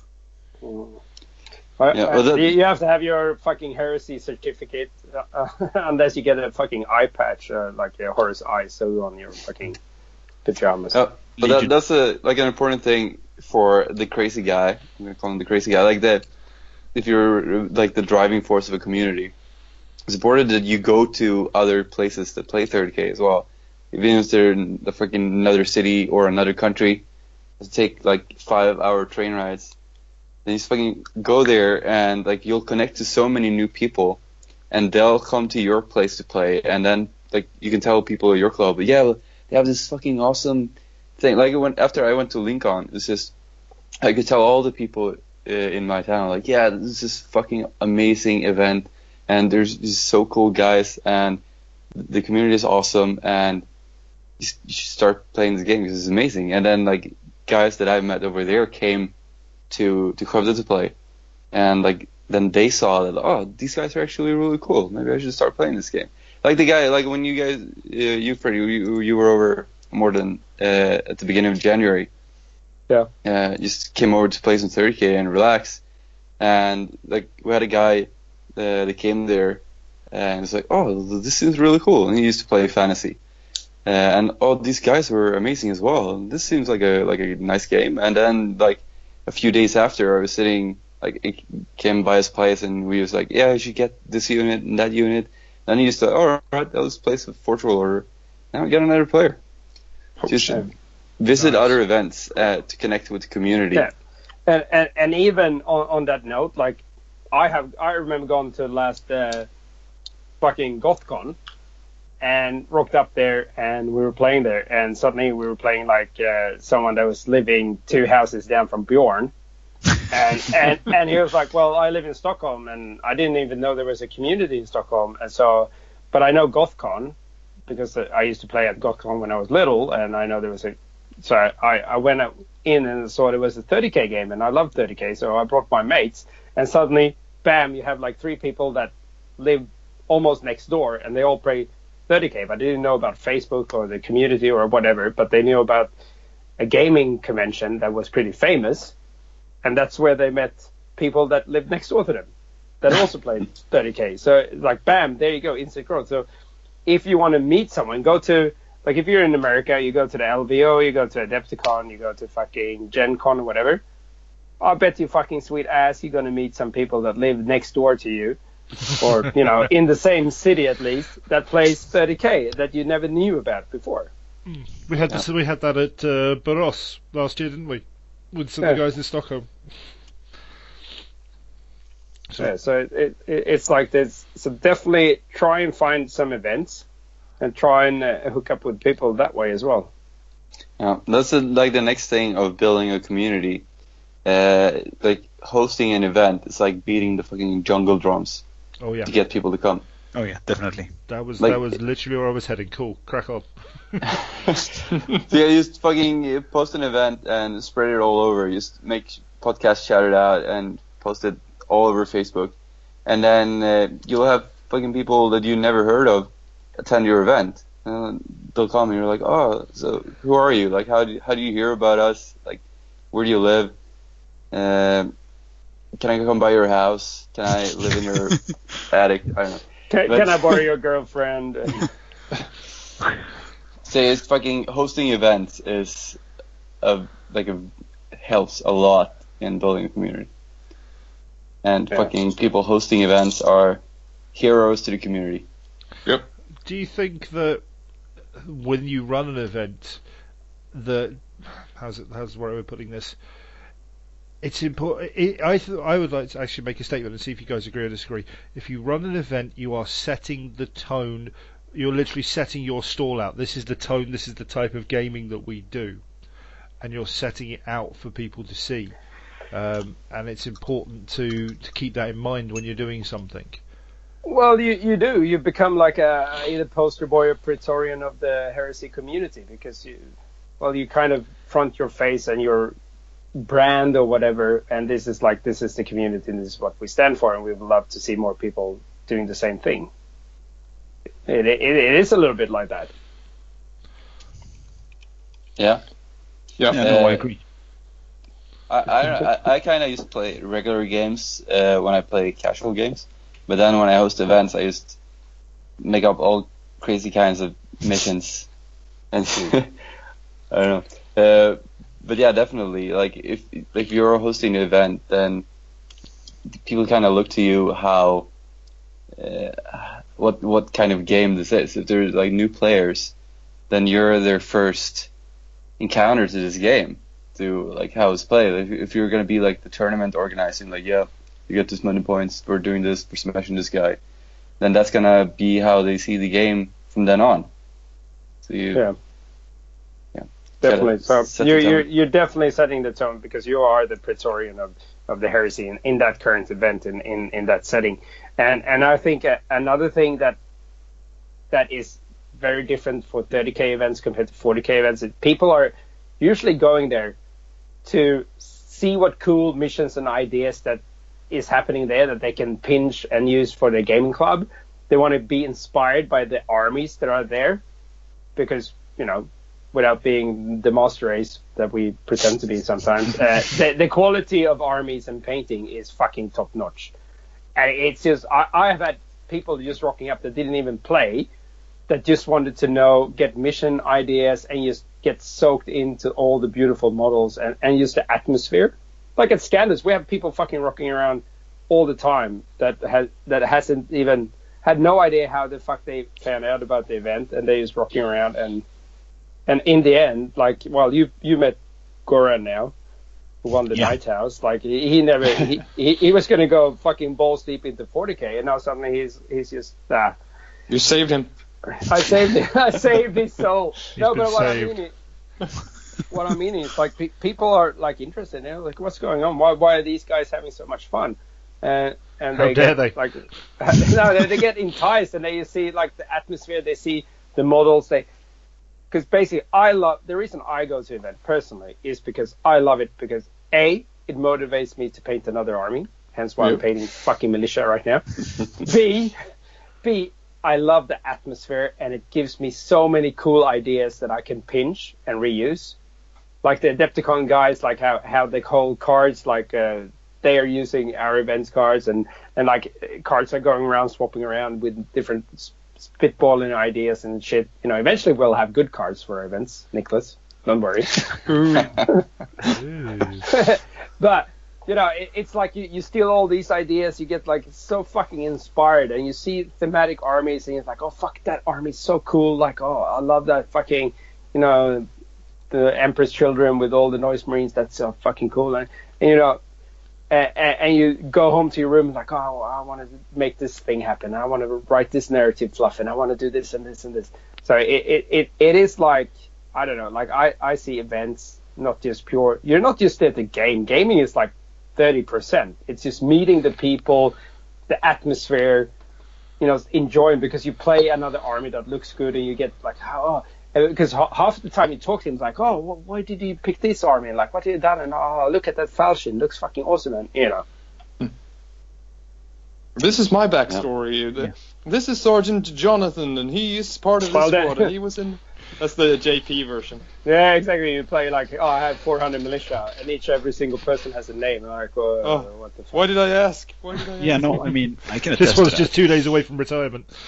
I went to my I went to my first tournament last year and I lost every game and I had a great time. I mean, everybody was very accommodating.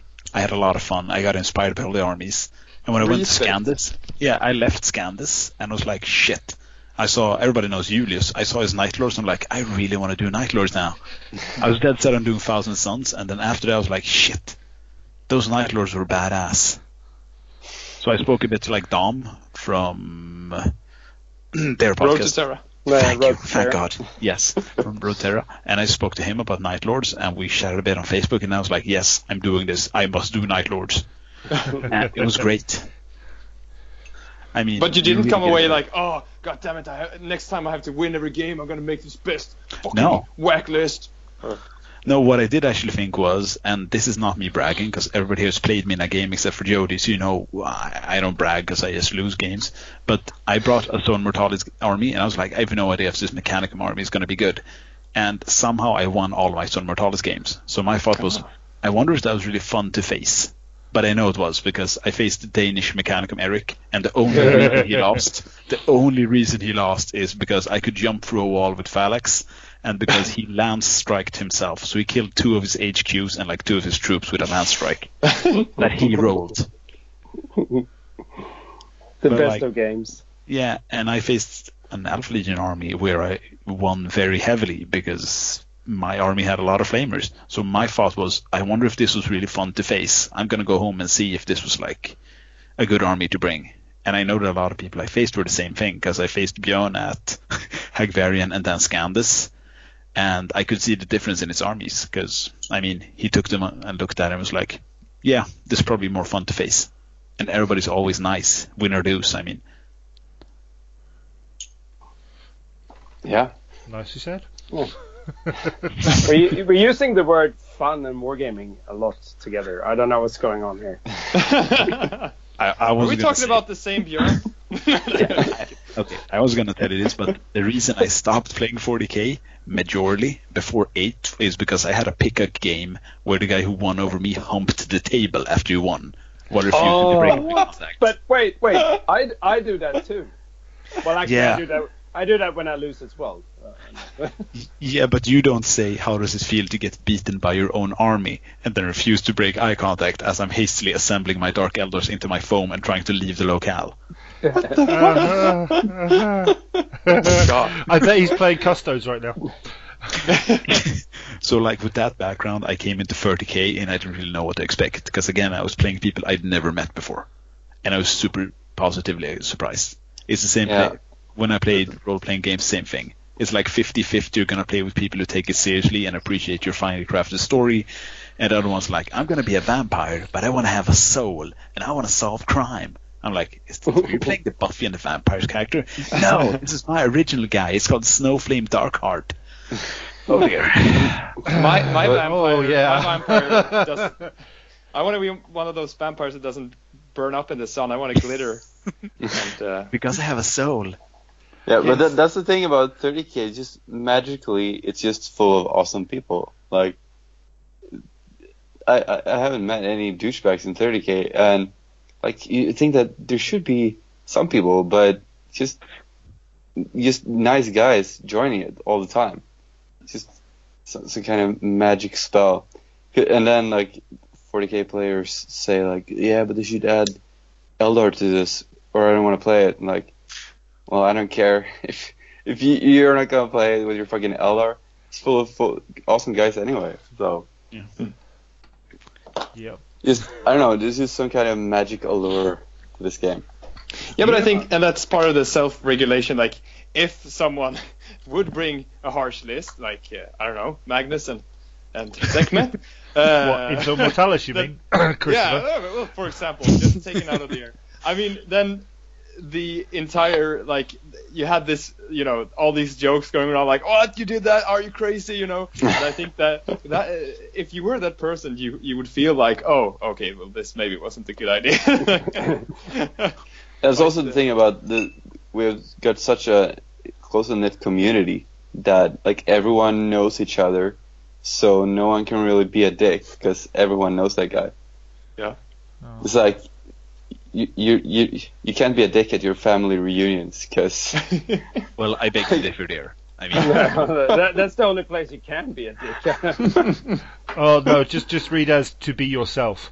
Um, you know, like everyone knows each other because like we have fucking 30k Sweden and everyone is on 30k Sweden, and it's your face. It's not like a a, a forum like the, it used to be where you used to have this avatar and then like yes this Dick this Smash, user Dick Smasher X, 30k. yeah, Yeah. X, XXX Dick Smasher XXX Table humper. and and he just posts like these OP Dude, fucking lists soon. and then people people fucking just fresh.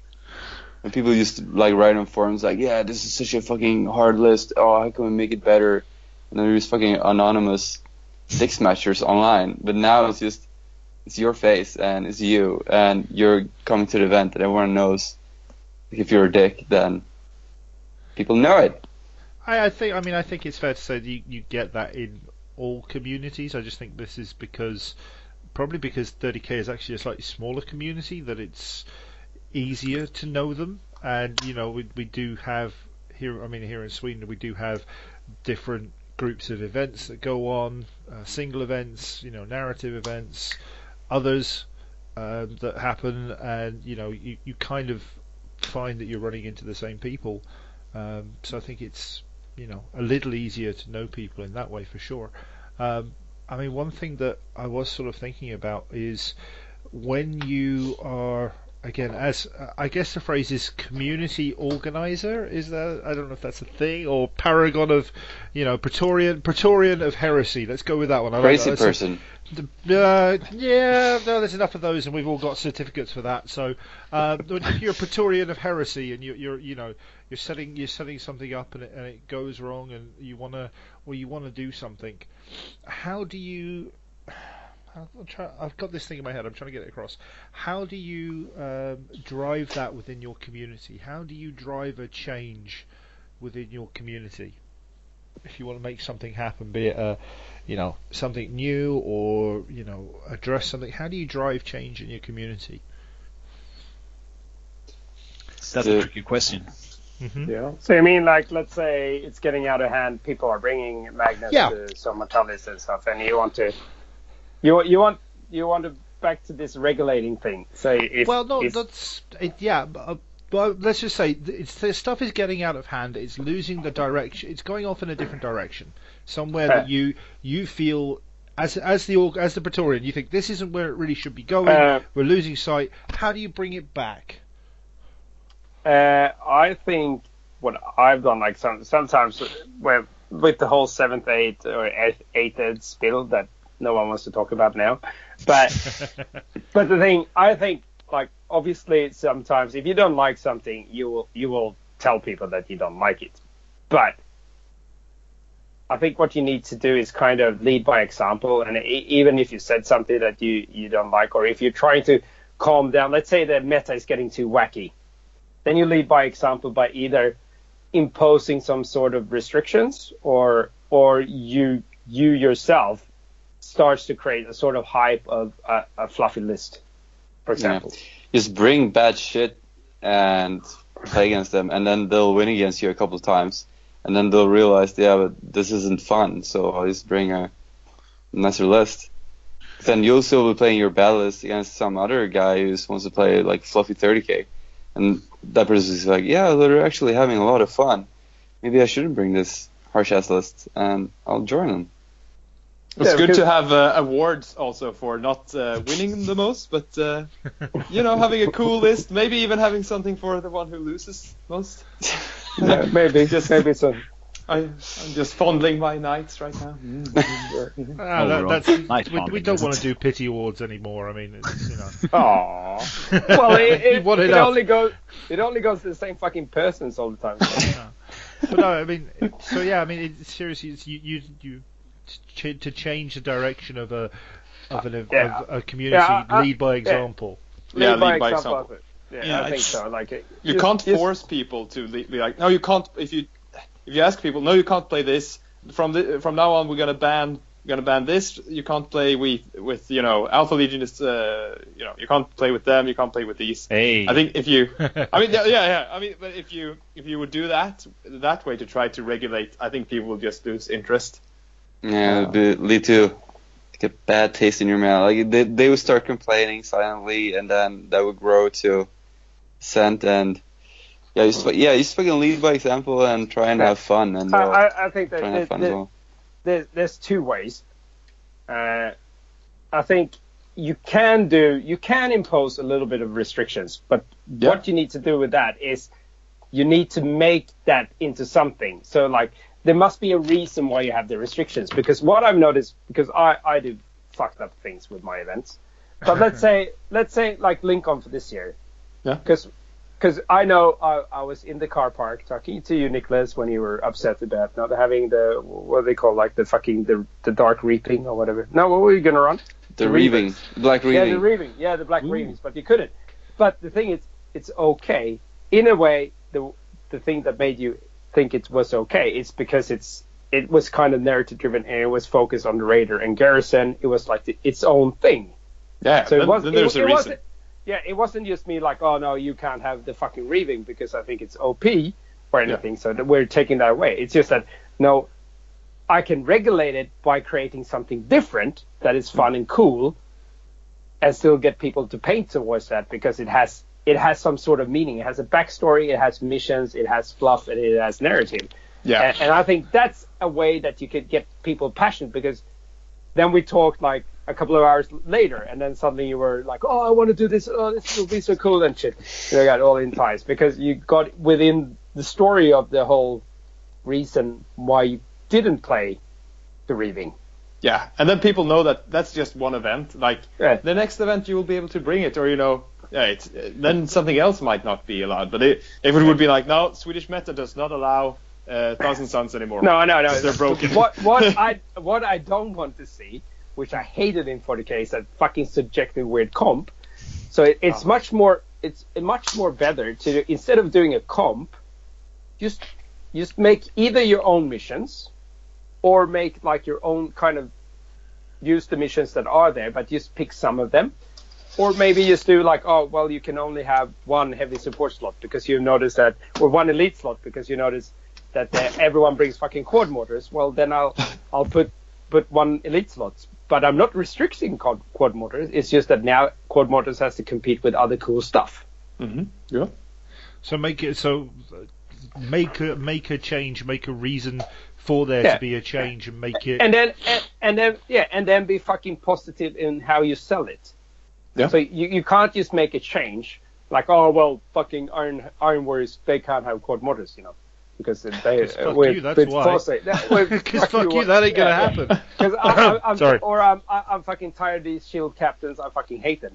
Well, okay. Well, make a reason why there shouldn't be any shield captains. So like Yeah. like we have reason in our story. Well, during that part of the phase in Centurion, well, everyone knows that in Centurion, fucking Custodes are badass as fuck, like in Zone Mortalis. So we have, like, Chris has written in into the story and said, well, in this story, the Custodes are arriving with like an emissary of the Emperor later on in the story. So we're not banning it for the event series. It's just that as part of, we have actually a proper background story, sort of like a game master story, that they are not on the planet right now. And same with you can't have Ferris because he's just died, you know. Yeah. So He it- it- literally it- lost his head. so it, it's not that we're comping anything. It's just that it's part of the fucking story, and that it, it makes sense. So we're not out to like, oh fuck, I hate Mister fucking A- Anders Anderson because he always brings his fucking shield captain, so I'm not gonna fuck down on him. No, but we do like a, a proper kind of narrative story, and it makes sense. And then, well, you can't have those kind of units there and there, and you know that doesn't work, and, and so on. And you sell the whole story and and also you do it lead by example. Be fucking positive in in the reasoning behind why you're doing this. Be positive, make it into something cool and sell it, and then build your own army and show them like, well, uh, this is like a typical thematic army for raiders, for example.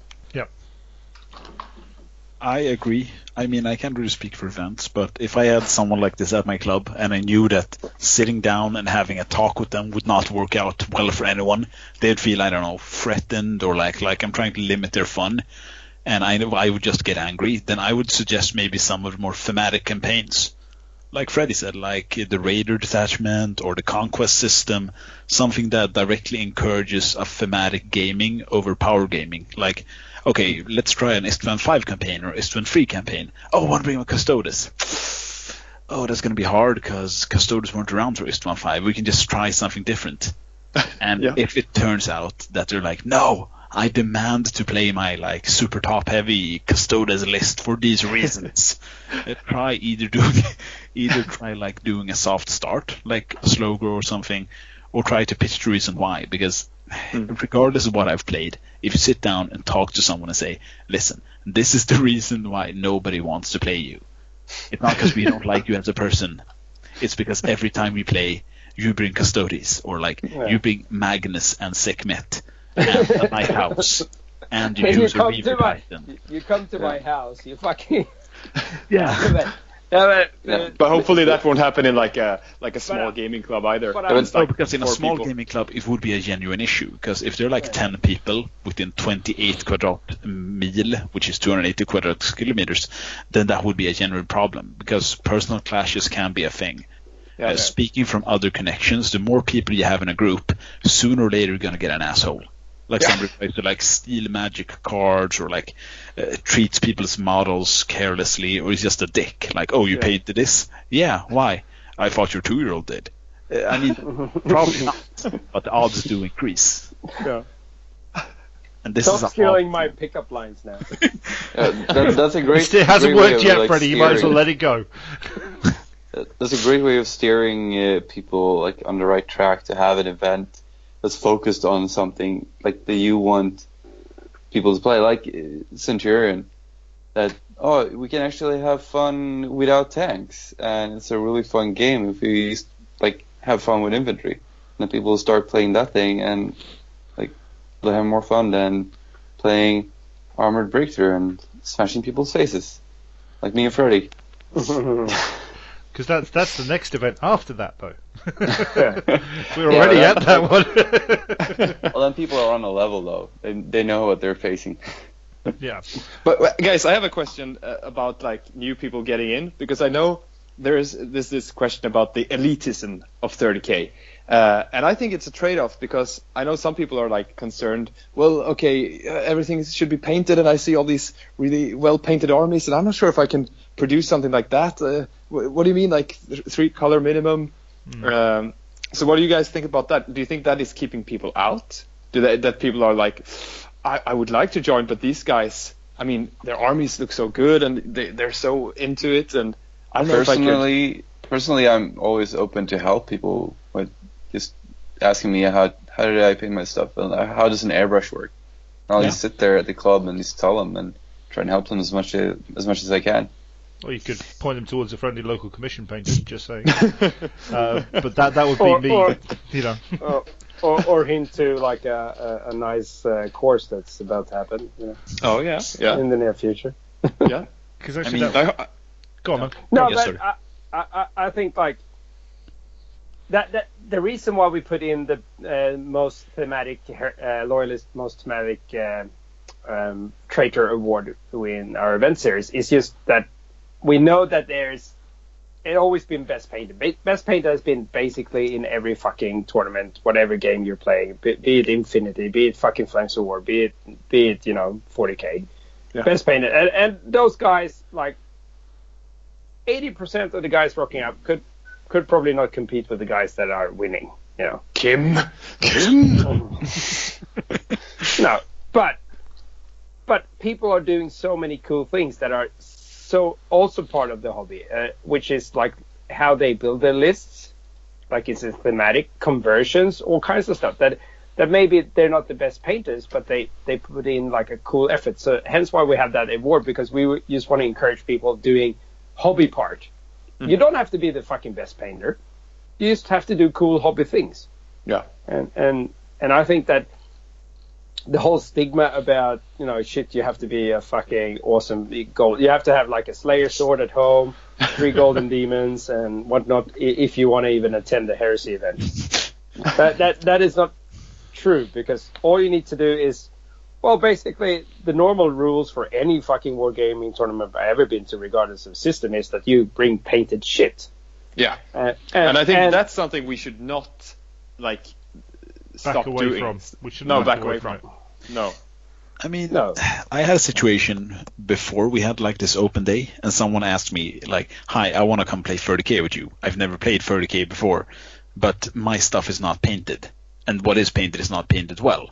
And I'm like, "What do you mean not painted? Well, all of it isn't fin- finished." And I thought back to the first time I played again with Freddy, and I was the same because I was like, I've base painted most of it, and I've done like almost all of it. And Freddie asked me, "Well, how much is not painted?" I'm like, "Well, I haven't done decals, de- details, some islands." It's like, "Well, bring it up." So I thought about this new person. Let's just call him Alfred. I was like, okay, so the option is either we let Alfred participate, and I can play him like no problem, it won't break my immersion, or we have a person who won't get into the hobby. Because I remember playing the first time, that was such an eye opener. I went there and like, shit, I want to improve as a painter. I really want to get better. So I asked people, like, took notes and shit, which looked wacky, but still, I did that. Um, and I invited him in. And this time it turned out that Alfred, who was playing, he hadn't finished anything. Like, a lot of the stuff wasn't even assembled. and he had some stuff like, which I think was a contemptor, which only had one arm. And I'm like, what's the other arm? And I wasn't even there. They were like- He's like, it's a lascannon. And the next game, no, it's an autocannon. And he couldn't really remember. So it's a thin line. Sooner or later, you have to choose. Do you want to bring people in on equal terms or not? I say bring it and try to paint it. Because we've all been there at some time. We have like this beautiful model, Forge World resin. We hold it in our hands. We're cradling it like, I want to fuck this up with my subpar painting skills. But you can always strip, like the Age of Darkness says. You can always strip it. Yeah, yeah. Yeah. I think always improve as a painter as long as you ask people and you think like that's badass i want to try doing that I think. Yeah, and if it's a yeah, sorry. no, go on, man. Go go for it. I'll, I'll jump in. I I mean, if it's like a if it's like a one one time thing, if it's like oh you want to try it out, yeah, of course, like yeah, you can do that. But if, if it's then oh you've been here three times and yeah, I haven't you still don't have an arm on that contemptor, what the fuck? yeah. Alfred. I mean, I think, I think Yeah, but- it's, I think it's, it's really. I mean, yeah. I, I, I mean, I've had conversations with people about uh, who are like, well, I want to get into it, but it seems pretty, you know, elitist, and there's this whole reputation going around. It's like, well, at the end of the day, you know, as a player, as a person, do you want to play with unpainted models? Most likely, the answer is no. You want to paint them, but great, go and paint them. You know, get paint on them.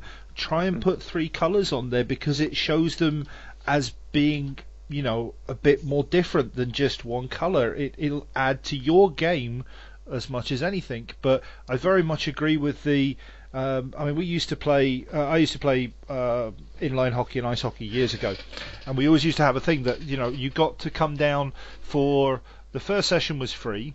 The second session you had to bring your own skates if you didn't have them because we did have stuff to borrow, and by the third session you should be picking up your own gear.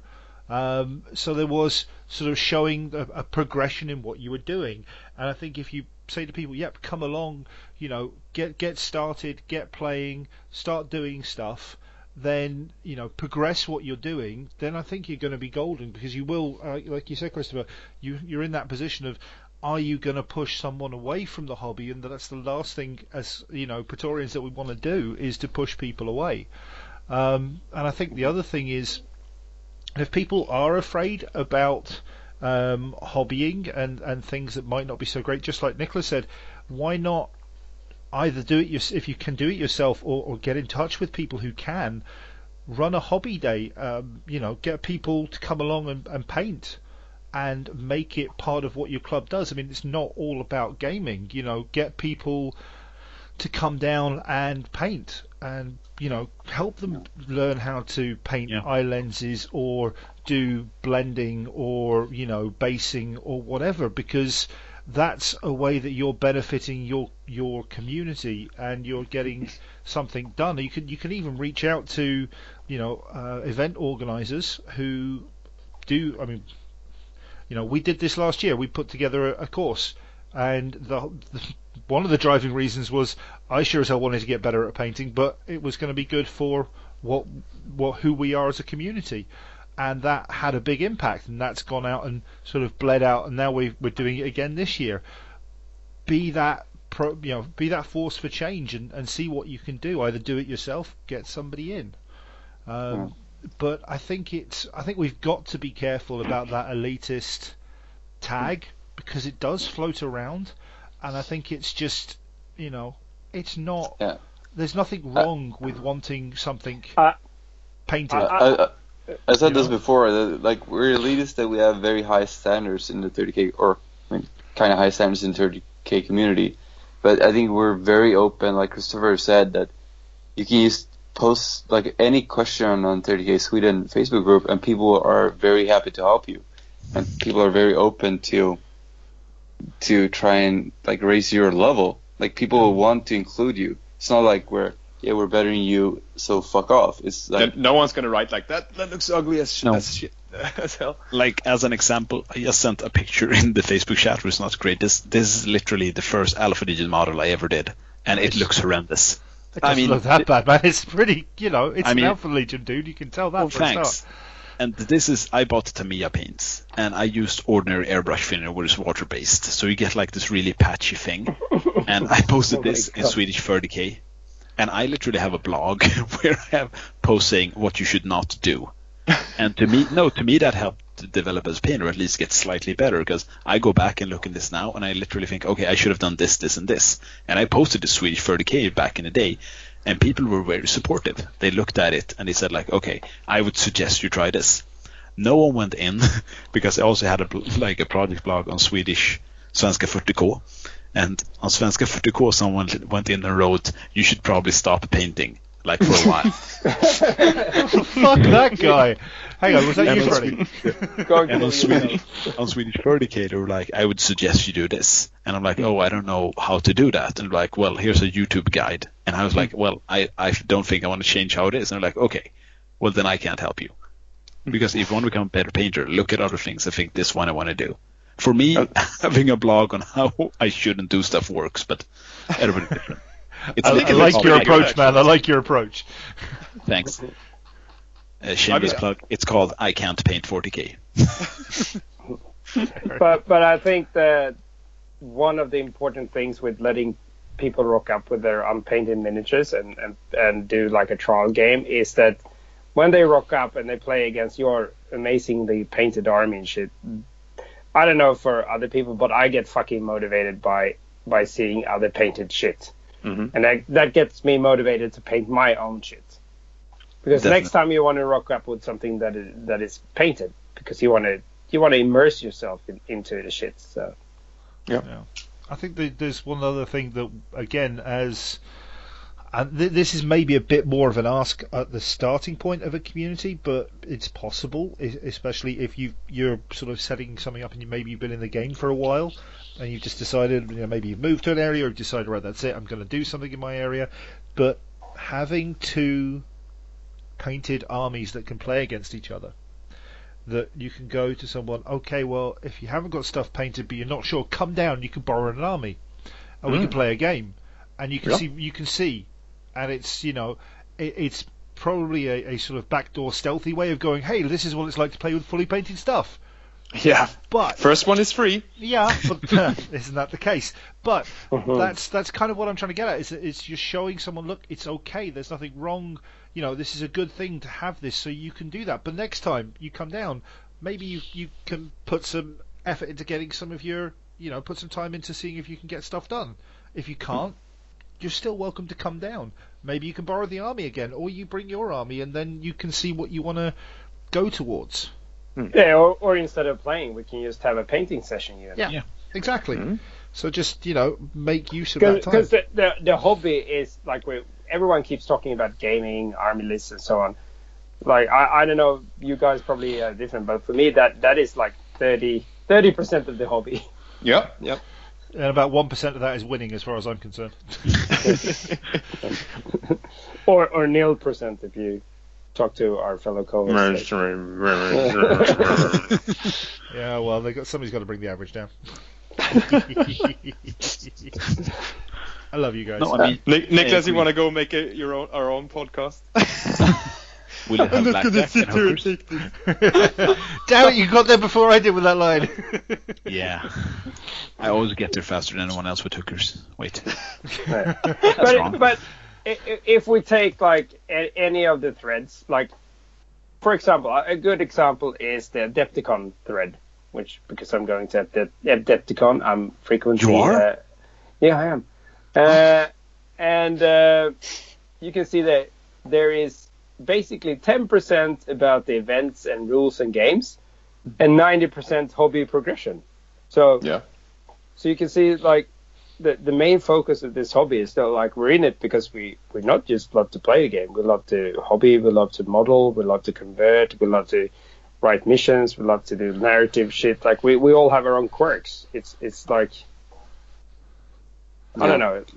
So like when whenever we talk to the other podcasters, uh, when we're chatting with them, everyone's just posting like progression pics and like models that they built. I don't think I've ever seen anyone post like, "Yeah, here's my fucking dick smasher list," ever. No, we've Well, there's we've got well, there's for list, that. li- they post lists sometimes, but it's not. Yeah, it was like, "Here's my cool Fluffy. themey." Narrative. Shit army. uh, All I'm hearing you say is there is no Skåne podcast. That's all I'm hearing. I- Ooh, shots I- fired. Yeah, dude, dude, we've got part of Skåne in, in this Yeah. podcast. Jody is in Skåne. I'm in Skåne, He's in Skåne, but Skåne is not yet in his heart. and it never shall be. Um, So safe we all. And it never shall be. Uh, we we won't understand your Swedish soon enough, so don't worry. I, won't, I don't understand Swedish enough as it is, so it's it's great.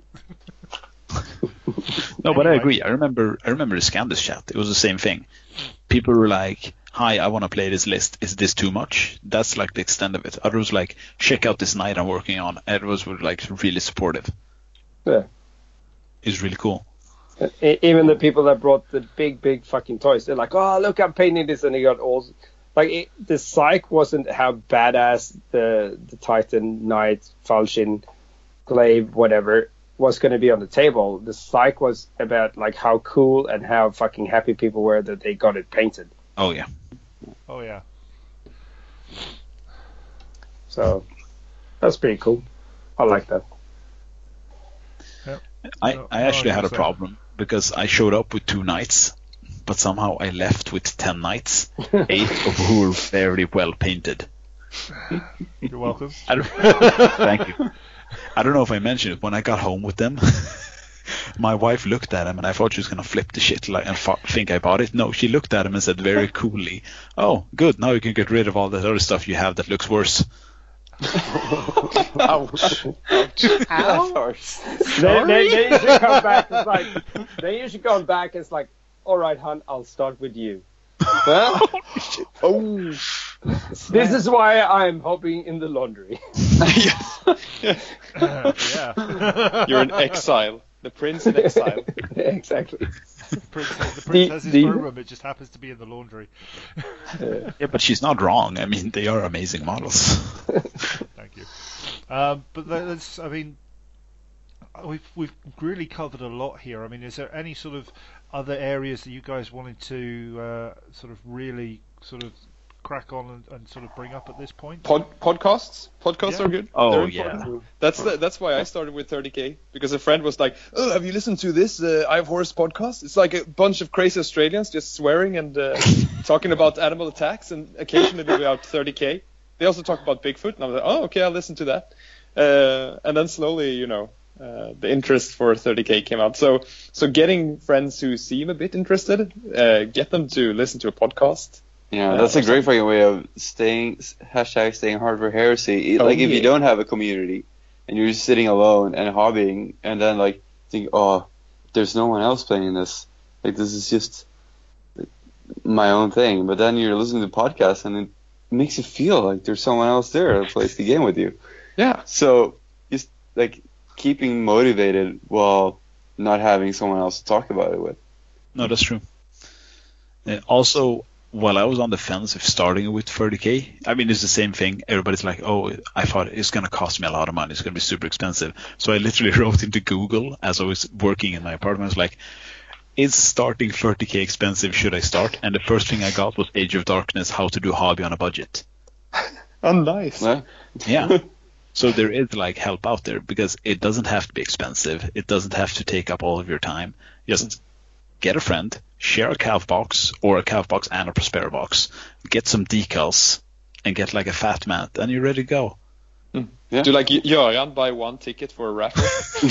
Yeah, ready to go. It's pretty pretty cheap way of getting into it. Yeah, but have you seen what that badass is working on right now? Ah, his Death Guard. Yeah.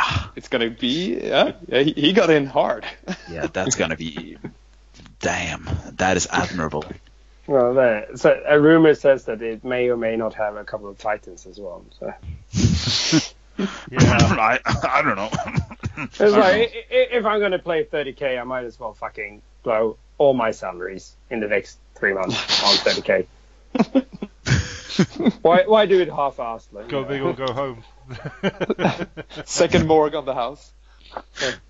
I wish I could say something, but I am gonna start up my third legion soon. I already have two legion armies, so I don't know why. New year, Good new man. army. Yeah. Oh god, no! I still got six thousand points to paint. I'm not. No, no. I got. I keep What? buying stuff for my Iron Warriors. Damn it! Uh, you mean your pride, pride list? Is no, no. It's it's it's a super pride list now. It's a pride list within a pride list within a pride list.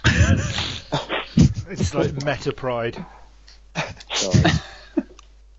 It's the entire pride. first company Led by Perturabo. Just saying. Yeah. with seven of those robots. No, six. I don't. I don't like to go full retard. Never go full Okay. retard. There's actually one thing that Jody mentioned that I think might be good to mention. If I can go on like a tangent here, Jody, it's okay. keep keep You meant- rambling, mate. There's this perception that there's like an elitist part of 30k because one of the guy who came to watch said we were talking like armor marks and it's like well I like to mix armor and I sometimes do like mark seven backpacks or like leg shins and I'm like okay do you have a reason for it? And he had this very well formulated reason why he wants to do it. And he like looked at me he's like is this a problem? I'm like no why would it be? You've got a thought out story and you're always going to put effort into it. I think that sounds cool as all hell. And I mean, I read when I go to the internet, I always read the story about people yelling at one another. Oh, you have Mars pattern rhinos, or how dare you? That Bevel was never there doing the translation. That is obviously a post 31. This is a thundering army. I've never seen that. Like literally, I must have played like 12 or 15 games of heresy against people I've never known, and I've never encountered that. I've seen people go like, "Oh, do you do this yourself? Yeah, I mixed this and this. Oh, that's cool." Yeah, that is cool. I need to yell louder then if that's the case. You're obviously not hearing me properly. I no, haven't, I haven't seen. I think you was Obviously, say, go on, obviously Freddie. that riv- obviously that rivet was fucking uh, post heresy. I can see that you know the the roundness of it, the angle. Do you know that rivet is not slang for genitalia, right? Yeah. This has been communicated. Okay. Well, okay then. Um, that's good to know. no, I mean, I think you actually you, what you what you mentioned there, Chris, was something that's really important to to remember is that um, one part about the the game itself is that it is effectively a historical war game, and it's it, there is that degree of passion to it as well, and I think it's important when you when you sort of when you're as a as a as a Praetorian, as someone who's trying to lead a community, is being aware of that and being aware of how that can impact on people. Like you say, I mean, if somebody wants to come and play a game and they've got, you know, Mark Seven, I don't know, Mark Seven Dark Angels or whatever, which are and they're obviously models from 40k. If it's not, there is a, that does have an impact on the game Yeah, that's true. and I think it's important that you, that that's something that's communicated clearly, and that's not, you know, sling your hook. You can't come and play. It's okay. Do you get why you know how this what this game is about? If you do, great. Okay, why in particular have you got this army? What why is why have you gone for this look? Because I think it looks cool. Okay, that's a fair choice. Do you get that this is a effectively a historical war game? There is this angle to it. You know, it can and and will impact on other people around you and making people aware.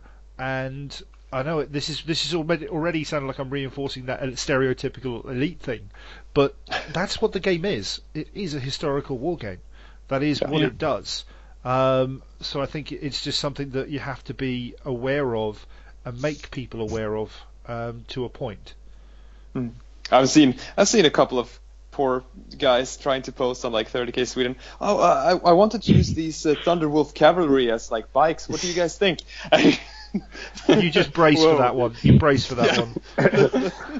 And that Oh. that, that just that, that does that. I mean, that might reinforce the negative stereotype of elitism, but it's because this game is a particular type of game, and it is important for to people to have that recognised because that's what they are playing it for. I know that's what I'm playing it for. I like to see Yeah. those um, you know well well thought out armies. And if it's like you say, if it's an army that's been well thought out and there's something behind it, great. If it's just because I do have an issue with it, and it's because I I put that effort into my army, and I would like to see it on re- reciprocated on the tabletop. Um, Yeah. again, the thing also, you know, there's like a make-believe historical war game. You can always make up a story for oh yeah, your decision. Yeah, but just Well, that- that- something that- behind it is more the, what I'm what I'm trying to get to. No, I agree. I, know that, but that's the reason. Uh, unlike, let's say, World War II, that that will see like, oh well, you can't have a fucking King Tiger because now we're playing Poland 1939. Yeah. it, it it is the, the good thing about Forge World. They realized a little bit that. Well, you know, we have this issue with people want to use Mark 7 parts and they want to do certain things, and maybe sometimes it will stretch the limit. And that's why they invented Black Shields. Yeah. You know. True. True. And also, also heresy armor. We don't really know exactly how it looks like. Like, like if if you look at some of, uh, well, spoilers, Master of Mankind, the, when they hold up that helmet from the World Eater, the description of that is literally a Mark Seven fucking helmet. But mm. we all know, and if you look at Khârn's helmet, well, that's kind of like a Mark Seven, but you know, with but it's from a different Forge World. So you could use Mark Seven helmets on, let's say, you know, Mark Sorum. Mark Mark Four, but you have a story behind it, like, well, well, this comes from the specific Forge World, and that that's and in in the end, this helmet became like the helmet that they used for Mark Seven because of this and that, or like a shoulder guard or whatever. And there's always ways ways around it, or it, it's just like, oh well, that's that's the how it ends up after a si- a simple ton. Like a layman repairs a fucking helmet, they need to put all these bits together, and it- it becomes Mark Seven because, well, in old 40k, the technology was worse. Apparently now it's better. So I, I don't know. So, It, it leveled up. Somebody came back from the dead, and you know it all leveled up. Uh, well, no, I like. I think I agree with Jody completely. Maybe I express myself poorly, but as long as you have like a reason for it, like a raison d'être, like this is why I'm wearing Mark Seven, or like this is why I've mixed Mark Three helmets on Mark Four armor. You do black shields. I mean, that's what they're for. It's perfect, and also just mm-hmm. reason for it. If somebody converts something that's obviously in time with alignment, and they do a badass job of it, I'm not gonna say you can't play me. But like you said, it's important also to keep within the confines of the heresy. Because if you bring in like Necron steeds for I don't know Wulfen or something, I'm gonna be like, no, no, that no. Yeah. No, no, no, Mister. No, no, Mister. No. Yeah. That makes me. I wonder why nobody used like the Wulfen. If I mean, maybe you don't like models. Why nobody used them at Black Shield Chimeras? If you just get rid of some of the Wolfy stuff, you should be able to The use it pretty decently. Get rid of the jeans. Well, that is a really good point. What are you talking about? The jeans are like the best part of the model. yeah, I bet you you put them on your uh, Emperor's Children. All Well, they they're not Jeans they're bottom. jeans. The jeans they're not fucking you know fucking leather '80s glam rock pants, are they? Yeah, but you were go. when- oh. I thought you were going. Oh no, that's the Night Lords you put them on because you go for that Lost Boys, so like washed out Stone Jean vampire look. Yeah. Yeah. You do realize that now that we've mentioned it, since gonna happen. obviously the heavy, yeah, the heavy Black Library offer is gonna hear this, and there's gonna be like a scene where like, I don't know, Eidolon calls up a nameless Praetor and is like, deploy the tactical stripper pants, and they pull off the greaves of their armors and just throw it off, and then the children are like, we will do this. Praetor Mike, magic, Adam. and it's Best just like male buff Slaanesh demons, just to make uh, sure everybody's assless included. and you know. Yes. Oh. Can you I imagine the, the Imperial Fist? They're like, we can't, we can't call for backup. Why? Because nobody's gonna believe us. Dorn is gonna bitch and slap us. It'll be No, that, no, no, that, that, that, that perfect, that perfect was uh, Imperial Guard versus I think it was Night Lords meme. It's like their precision is amazing. Their footsteps and they just blow their own brains out. It'd be like, no, Yeah. I can't take the chaps. Done. Signing off. Call in an advanced artillery strike. On what? On the stripping Emperor's children. Oh, come on, dude. Stop filling the Vox channel with crap. I'm blocking it. No, you fools. No. oh, genius! Absolute genius. Well, if that doesn't, if that doesn't, you know, bring people into heresy, I don't know what would.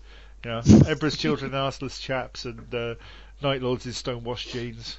I think that's that's beautiful. Uh, has Everything, anybody got everything any other that's po- good in heresy. This is true. Has anybody got any any other points they wanted to bring up? Uh, no. I think we covered most of it. Are we Join the heresy, guy. No. Well, Batman's back. Uh, No, so- that wasn't me this time. Oh, that was. Oh, oh, okay. Samus is here. Samus will gnaw on your bones. Oh, fantastic, Samus! We've been wanting to get, we've been wanting to go- Skype you in for ages. Now we can have an interview. Brilliant. Uh, Okay, Samus is here. Everybody bring up their strength 4 AP5 guns. everybody pull out a dagger. It seems to work. Yeah, wh- wh- why do you suck? yeah.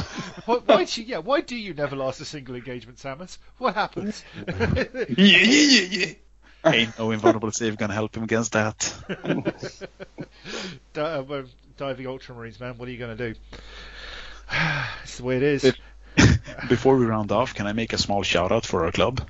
Oh, I think you can definitely do that because we're about, I was about to, say- about to start bringing this to a point. So go for it, man. Shout out your club. If you are in Stockholm or like in Old Town or anywhere close by, you just want to play games of 30k or role playing game or card games or whatever, check out SLG Gaming on Facebook. There's also a web page. It's at Cafe Docs in Gamla Stan. You can have a nice coffee. The carrot cake is great. And just come on in in the back and we'll play games and just hang out. Dude, you They're actually- a carrot cake. Yeah, they're even building. Uh, as a former Mordheim player, I'm just super happy. They're building a Mordheim table out of blue foam, and they're making like levels and a dried up moat and a central keep, and they're making warpstone counters. So Oh. So you have to play I- some I- Mortalis in that, basically. I might. I- I- if only the old world still existed. You know. I would have joined you. It does in everywhere apart from Warhammer Fantasy, apparently. But let's not go down that route. Uh, well, we'll make sure that we put a, a link to uh, Christopher's uh, club and uh, all the information in our show notes. Uh, gentlemen of the Don't Lose Your Head podcast, do you want to put some shout outs? For for ourselves. yes, mainly for Well, yourselves. I mean, you already mentioned it's like I know, but I'm just times. giving you a chance. See, Maybe you've thought of something between now and then. I don't know. Uh, yeah, I just want to shout out. Niklas my has an event. Podcast. Yeah, I have an event. Well, I d- do. duh. Uh, talking about uh, going to other places. Uh, You have an I went event? to Tell Denmark. me more. went to Denmark and uh, played an event there, and I was like, "Yeah, this is really cool. I might steal your ideas." And Eric was like, "Yeah, well, you don't have to steal them. I can come to your club and fucking host it for you." So uh, Eric, the Dane, is coming to Skövde to host this real-time event. Uh, shit, what's the date? 10th of March. Yeah, exactly. It is soon. 10th of March. It's like it's the weekend before Adepticon. Yeah, it's Yeah. like uh, You So you have bastard. plenty of time, Freddy. Well, the more than weekend, guess two what weeks. the weekend after fucking Adepticon is? Gothcon as well. Do you want me to no longer have children and wife? Well, Just Don't, don't you want that? I might be going. Increased hobby I'm, I'm planning on going. So Well, and you you are Awesome. in the situation. yeah, well, I've been Are through that com- situation. Are you coming, Jody? it's the plan. The plan is uh, it all depends on on on the the Titan factory at the moment, which is Awesome. currently cranking out a warlord and a reaver and more reavers and warhounds and shit. So yeah, Maybe, stuff. maybe just because I'm drinking, but I thought that you meant your pants when you said the Titan Factory. Hey baby, you know it, it, that, no, that, no, that, that that's my Titan weapon. That's that's the D weapon right there. That's the pickup line you guys can use now. I'm that that's up for grabs. Uh, I'm, to- I'm totally Oh, using that. I'm, I'm single and therefore can. Um, I don't know about anybody else in this podcast, but I can, so I shall. I shall Or rock if you out with my D weapon single, out. you can use it as well. This is true. Um, so you've got you've got your event coming up on the 10th of March. Uh, again, we're gonna shout that out in our wrap up, and we'll put a link to it in our show notes as well. Freddie, we got any shout outs we wanna we wanna put out while we've got everybody here before we do our wrap up? Anything we really should be shouting out? No, just uh, keep building your community, and I think the most important thing is that everyone has mentioned at least two or three times is that if you if you feel that you're hit a wall or something, just ask someone. Just like just fucking post it. Just ask someone. Put it on Messenger. Put it on Facebook. Put it on social media. Any of all kinds. Just ask someone like, I have this idea. What do you think? What could make it better? How do I get mates? Hell, Yeah. drop us an email. Drop us drop us Yeah. a message on Facebook. Drop the guys that don't lose your head. Uh, RFI, Age of Darkness, Eye of Horus, wherever you might be. Um, you know, Age, Age of Empires, Legion of Lies, Geno Five Two. The list goes on. Um, you know, and Craigslist. Craigslist, yeah. Dudes looking for Dark dudes. web. Dark web. You know, Dark web. out, out, outside outside of a, a school playground. I don't know, wherever you might Yeah. find men lurking around. You know, Um, por- por- Pornhub, uh, fucking Fulgrim cosplay, uh, tentactile porn, also might be a, a thing. I don't know. I wouldn't have any idea how you read my search history, but okay. Uh, other than, I think that if that's the case, guys, we've had a really good chat. This is, I mean, this is something that, that we can always talk about, and there will always be something that needs to be talked about because building a community is so, uh, so important for for the hobby, and it's not something that's ever going to go away. And if you are listening to this. Uh, when we drop the episode, or if you listen to this six months down the line when you're catching up in your backlog of awesome heresy podcasts, get in touch if you need help, or you know maybe we're having that conversation again, or something's ex- you know sparked a new conversation. But uh, always, always keep looking to build your community. So without further ado, we're going to head on out to a song, uh, which will be some random bunch of noise chosen by either one of our guests, uh, either one of our guests, or the editor, or possibly the editor. Are you sure how he's this? feeling? Oh, don't trust, dude. You should you should hear yeah. the back catalogue we've got to play through. Can I choose one? I've You, never you done can, this. but we're going to save Yes, it until we're off the air, so it's a surprise. so without further ado, we'll be right back with our wrap up. And remember, kids, Fulgrim gives head, and Fulgrim takes head. Don't lose your fucking head.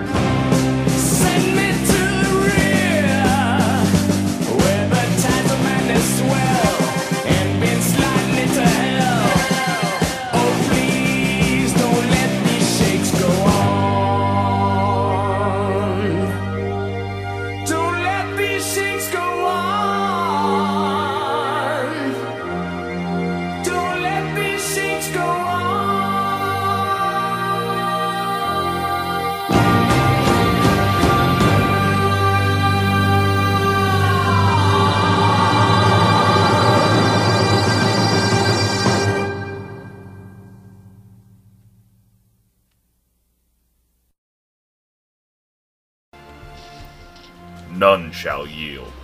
So who shall stand victorious? Choose your side and cast your die. Join us for the taking of Pyrrhix, Act 1 Hubris. The Taking of Pyrrhix is a narrative driven 30k event track coinciding with the 2018 Flying Monkeys GT in Wichita, Kansas. Players will face off in a loyalist versus traitor narrative as the warring sides attempt to secure a foothold in the Pyrrhic system. The event will span five rounds over two days. Zone Mortalis tables will be available both days for any players who wish to test their mettle in smaller scale skirmishes. For more information, please go to flyingmonkeycon.com or search us on Facebook at Phoenix 30K.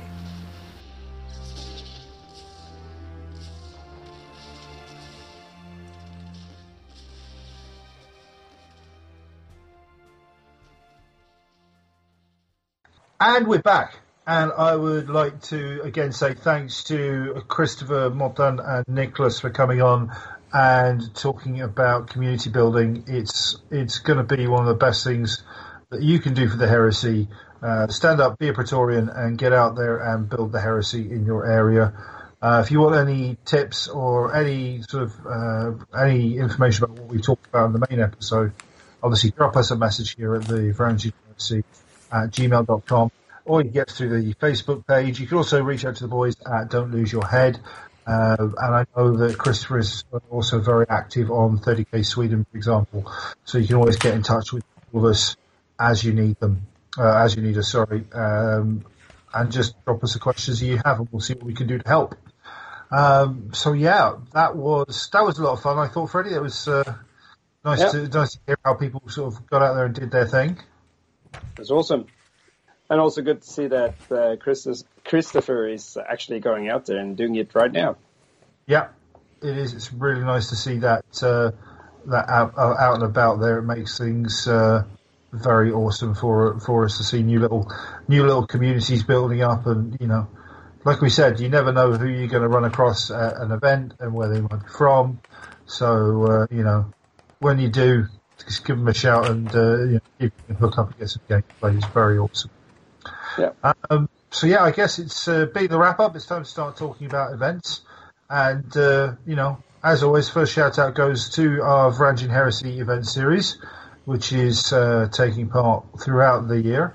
Uh, our first event is at Lincoln, which is uh, coming up in, I think we get, we guesstimated it roughly 70 odd days. Well, it was 73 days yesterday. So Okay, so 72 days as of today, 71 days if you count from when you fall asleep in the morning. Um, So about uh, 60 when this episode is released. About that, roughly. Um, so that'll be our first, and that's a 1500 point Centurion event, which is going to rock socks. And, And it's called the Assault of the Morion. Yeah. See, I remember this shit. And that is also what the event is called on Facebook. And if you would like to attend, please just click that you're attending, so we have a rough estimate on how many that's showing up. That would Yep. be very, very helpful. So, and also, go- you'll find out it. when they fucking release the tickets uh, from the link on homepage Yeah. thingy. And it also makes it easier for us to put out, put out the information to those that are, are attending, like uh, when your lists are supposed to be handed in and stuff like that. Yeah, which is which is why we love Facebook because it brings everybody together, keeps it all in one place, and it saves on hosting fees when it comes to uh, websites and stuff. but that's also a reminder, though, that uh, if you want to know what other events we're doing throughout the year for the Varangian, uh, the Varangian Heresy event series, uh, go along to our Facebook page, click on the le- on the uh, link for events, our event section, and in there you'll have a list of the events, uh, their dates, and all the rough information that is there for them. So that is uh, the assault on Amorion, and then we've got. I'll, I'll still Fields of Megara. After that Fields of Megara. Then we've got is, the- uh, just gonna put on that. Uh, the Fields of Megara got uh, the tank event, and Yes. uh, it would be a good idea to go to our Facebook page, go to the sticky post, and uh, check out the rules for the tank event. They will be updated during the days to come, which means that when you're hearing this, they probably have been updated. There's a lot already. of wibbly wobbly, timey Yeah. wimey going on right now, But isn't uh, there? Basically, it would be good to read those tank rules and see if you're interested in that or if you're not interested in that. But there will be quite a lot of fun. It's in the beginning of June. And uh, yeah, what more can we say? Thanks. Thanks. And more information to come. More information to come. It's a doubles event, which is also important. So if you fancy coming, uh, you know, heresy with a, with some dudes, come come on over, and uh, it's going to be a laugh. We've got the hobby camp, which is showing up on the 8th of August. We are working on our event for September. We need to finalise that. That's all on my good self. And then we have the big one, the Siege of Byzantia. Uh, that is uh, also known as Scandis, uh, just out of habit now because we've been doing it for a couple of years. Uh, but that's the 6th of October. No, I think we said that the, the event itself is called Scandis. The event this year is Siege of Byzantia. what Chris said. Uh, this is why he's, here to keep us on the straight and sometimes narrow. Um, Yeah, and see, I, I can say that where while looking at this glorious page that on the top says Warmaster, and on, the, on, Yeah, yeah, and yeah. beneath that it says by Rick Priestley with Steve, Stephen Hess and Alessio Cavatore. I'm just looking at the the uh, G Dub's main site, looking at the model of Mara- uh, Marathi, and just going, I really want to buy this so I can try and make a Demon Fulgrim conversion. Graphic design: John Blanche, Alan Merrett, and Talima Fox. Yeah, you, you can you can you know masturbate about it later on. It's fine. I know Freddie's already done that just by hearing those names. Uh, well then, artists: John Blanche, Alex Boyd, David Gallagher, Nuala Kinrade, Neil Hodgson, Karl Kopinski, and John Wigley. Heart attack, man. Be fair. Yeah, I, I I basically spent the minutes we had between record, recording the intro and the outro to find this book. Which As is what do. it's all about. There's no Um, reason not to. Exactly. Uh, so, like we said, go and take a look at Facebook. Go and look at get get involved in the page there. Go and have a look at the events. And if you want to come along, tag yourself as uh, coming. If you want to uh, uh, keep an eye on it and make your mind up later, click on interested. And if you're not sure, anyway, either way, just put your name down anyway and come along on Heresy because it's going to be freaking awesome. And if you are running your own events and would like us to give them a shout out, doesn't matter what size event, if it's uh, you know club event, if you're dudes looking for dudes, if you want to shout out um, something, you know, a con that you're you're running an event or th- going to, anything like that, please get in touch.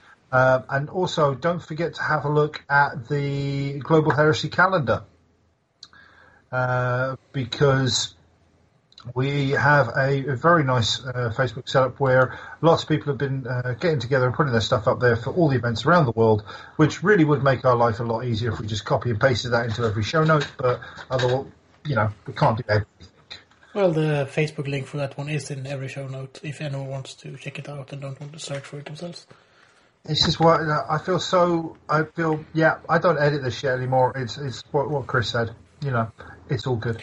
That's also why most of the show notes are insults aimed toward people with large beards. Eh, it's fine. I don't. I, I, I can. I can. I can rock that with pride. It's fine by me. Um, that being the case, then I think that's everything we've got covered. I don't think we need to be going over anything more. You guys got anything you want to add in? Uh, no, it's just going to be awesome, and I can't wait for Adepticon. I can't wait for for Lincoln. I can't wait for GothCon. I can't wait for this year to, like, uh, it's as soon as GothCon starts, uh, we're fucking reaching Heresy Supersonic Yep. because And then then it'll literally be something less than like three three weeks intervals until fucking uh, Scandis. And then we're literally going. We'll already be planning 2019. so Yeah. this is going to be so much fun. Um, well, that being the case, oh, Chris, there was a, there was an intake there. Is that is that something? I just want to mention that uh, the term for the Imperial Guard issued entrenching tool is the 970s. 970s. Okay, There you go. perfect. And- well, that being the case, uh, then A spook is a tyranid of the Lictor genus. I might have also found found an old Imperial Guard codex while looking for the Warmaster book. I will get that feeling that you've definitely found something you want to read through there. So before we uh, before we go into any other tangents and topics, I'm going to say that it's a good night from me. And me. And me. And remember, guys, treat life like 30k. Be Angron in the streets, be Fulgrim in the sheets, and try not to lose your head. This is the Varangian Heresy podcast. Signing off. And remember, kids, tune in next week. Same Lex time, same Lex channel.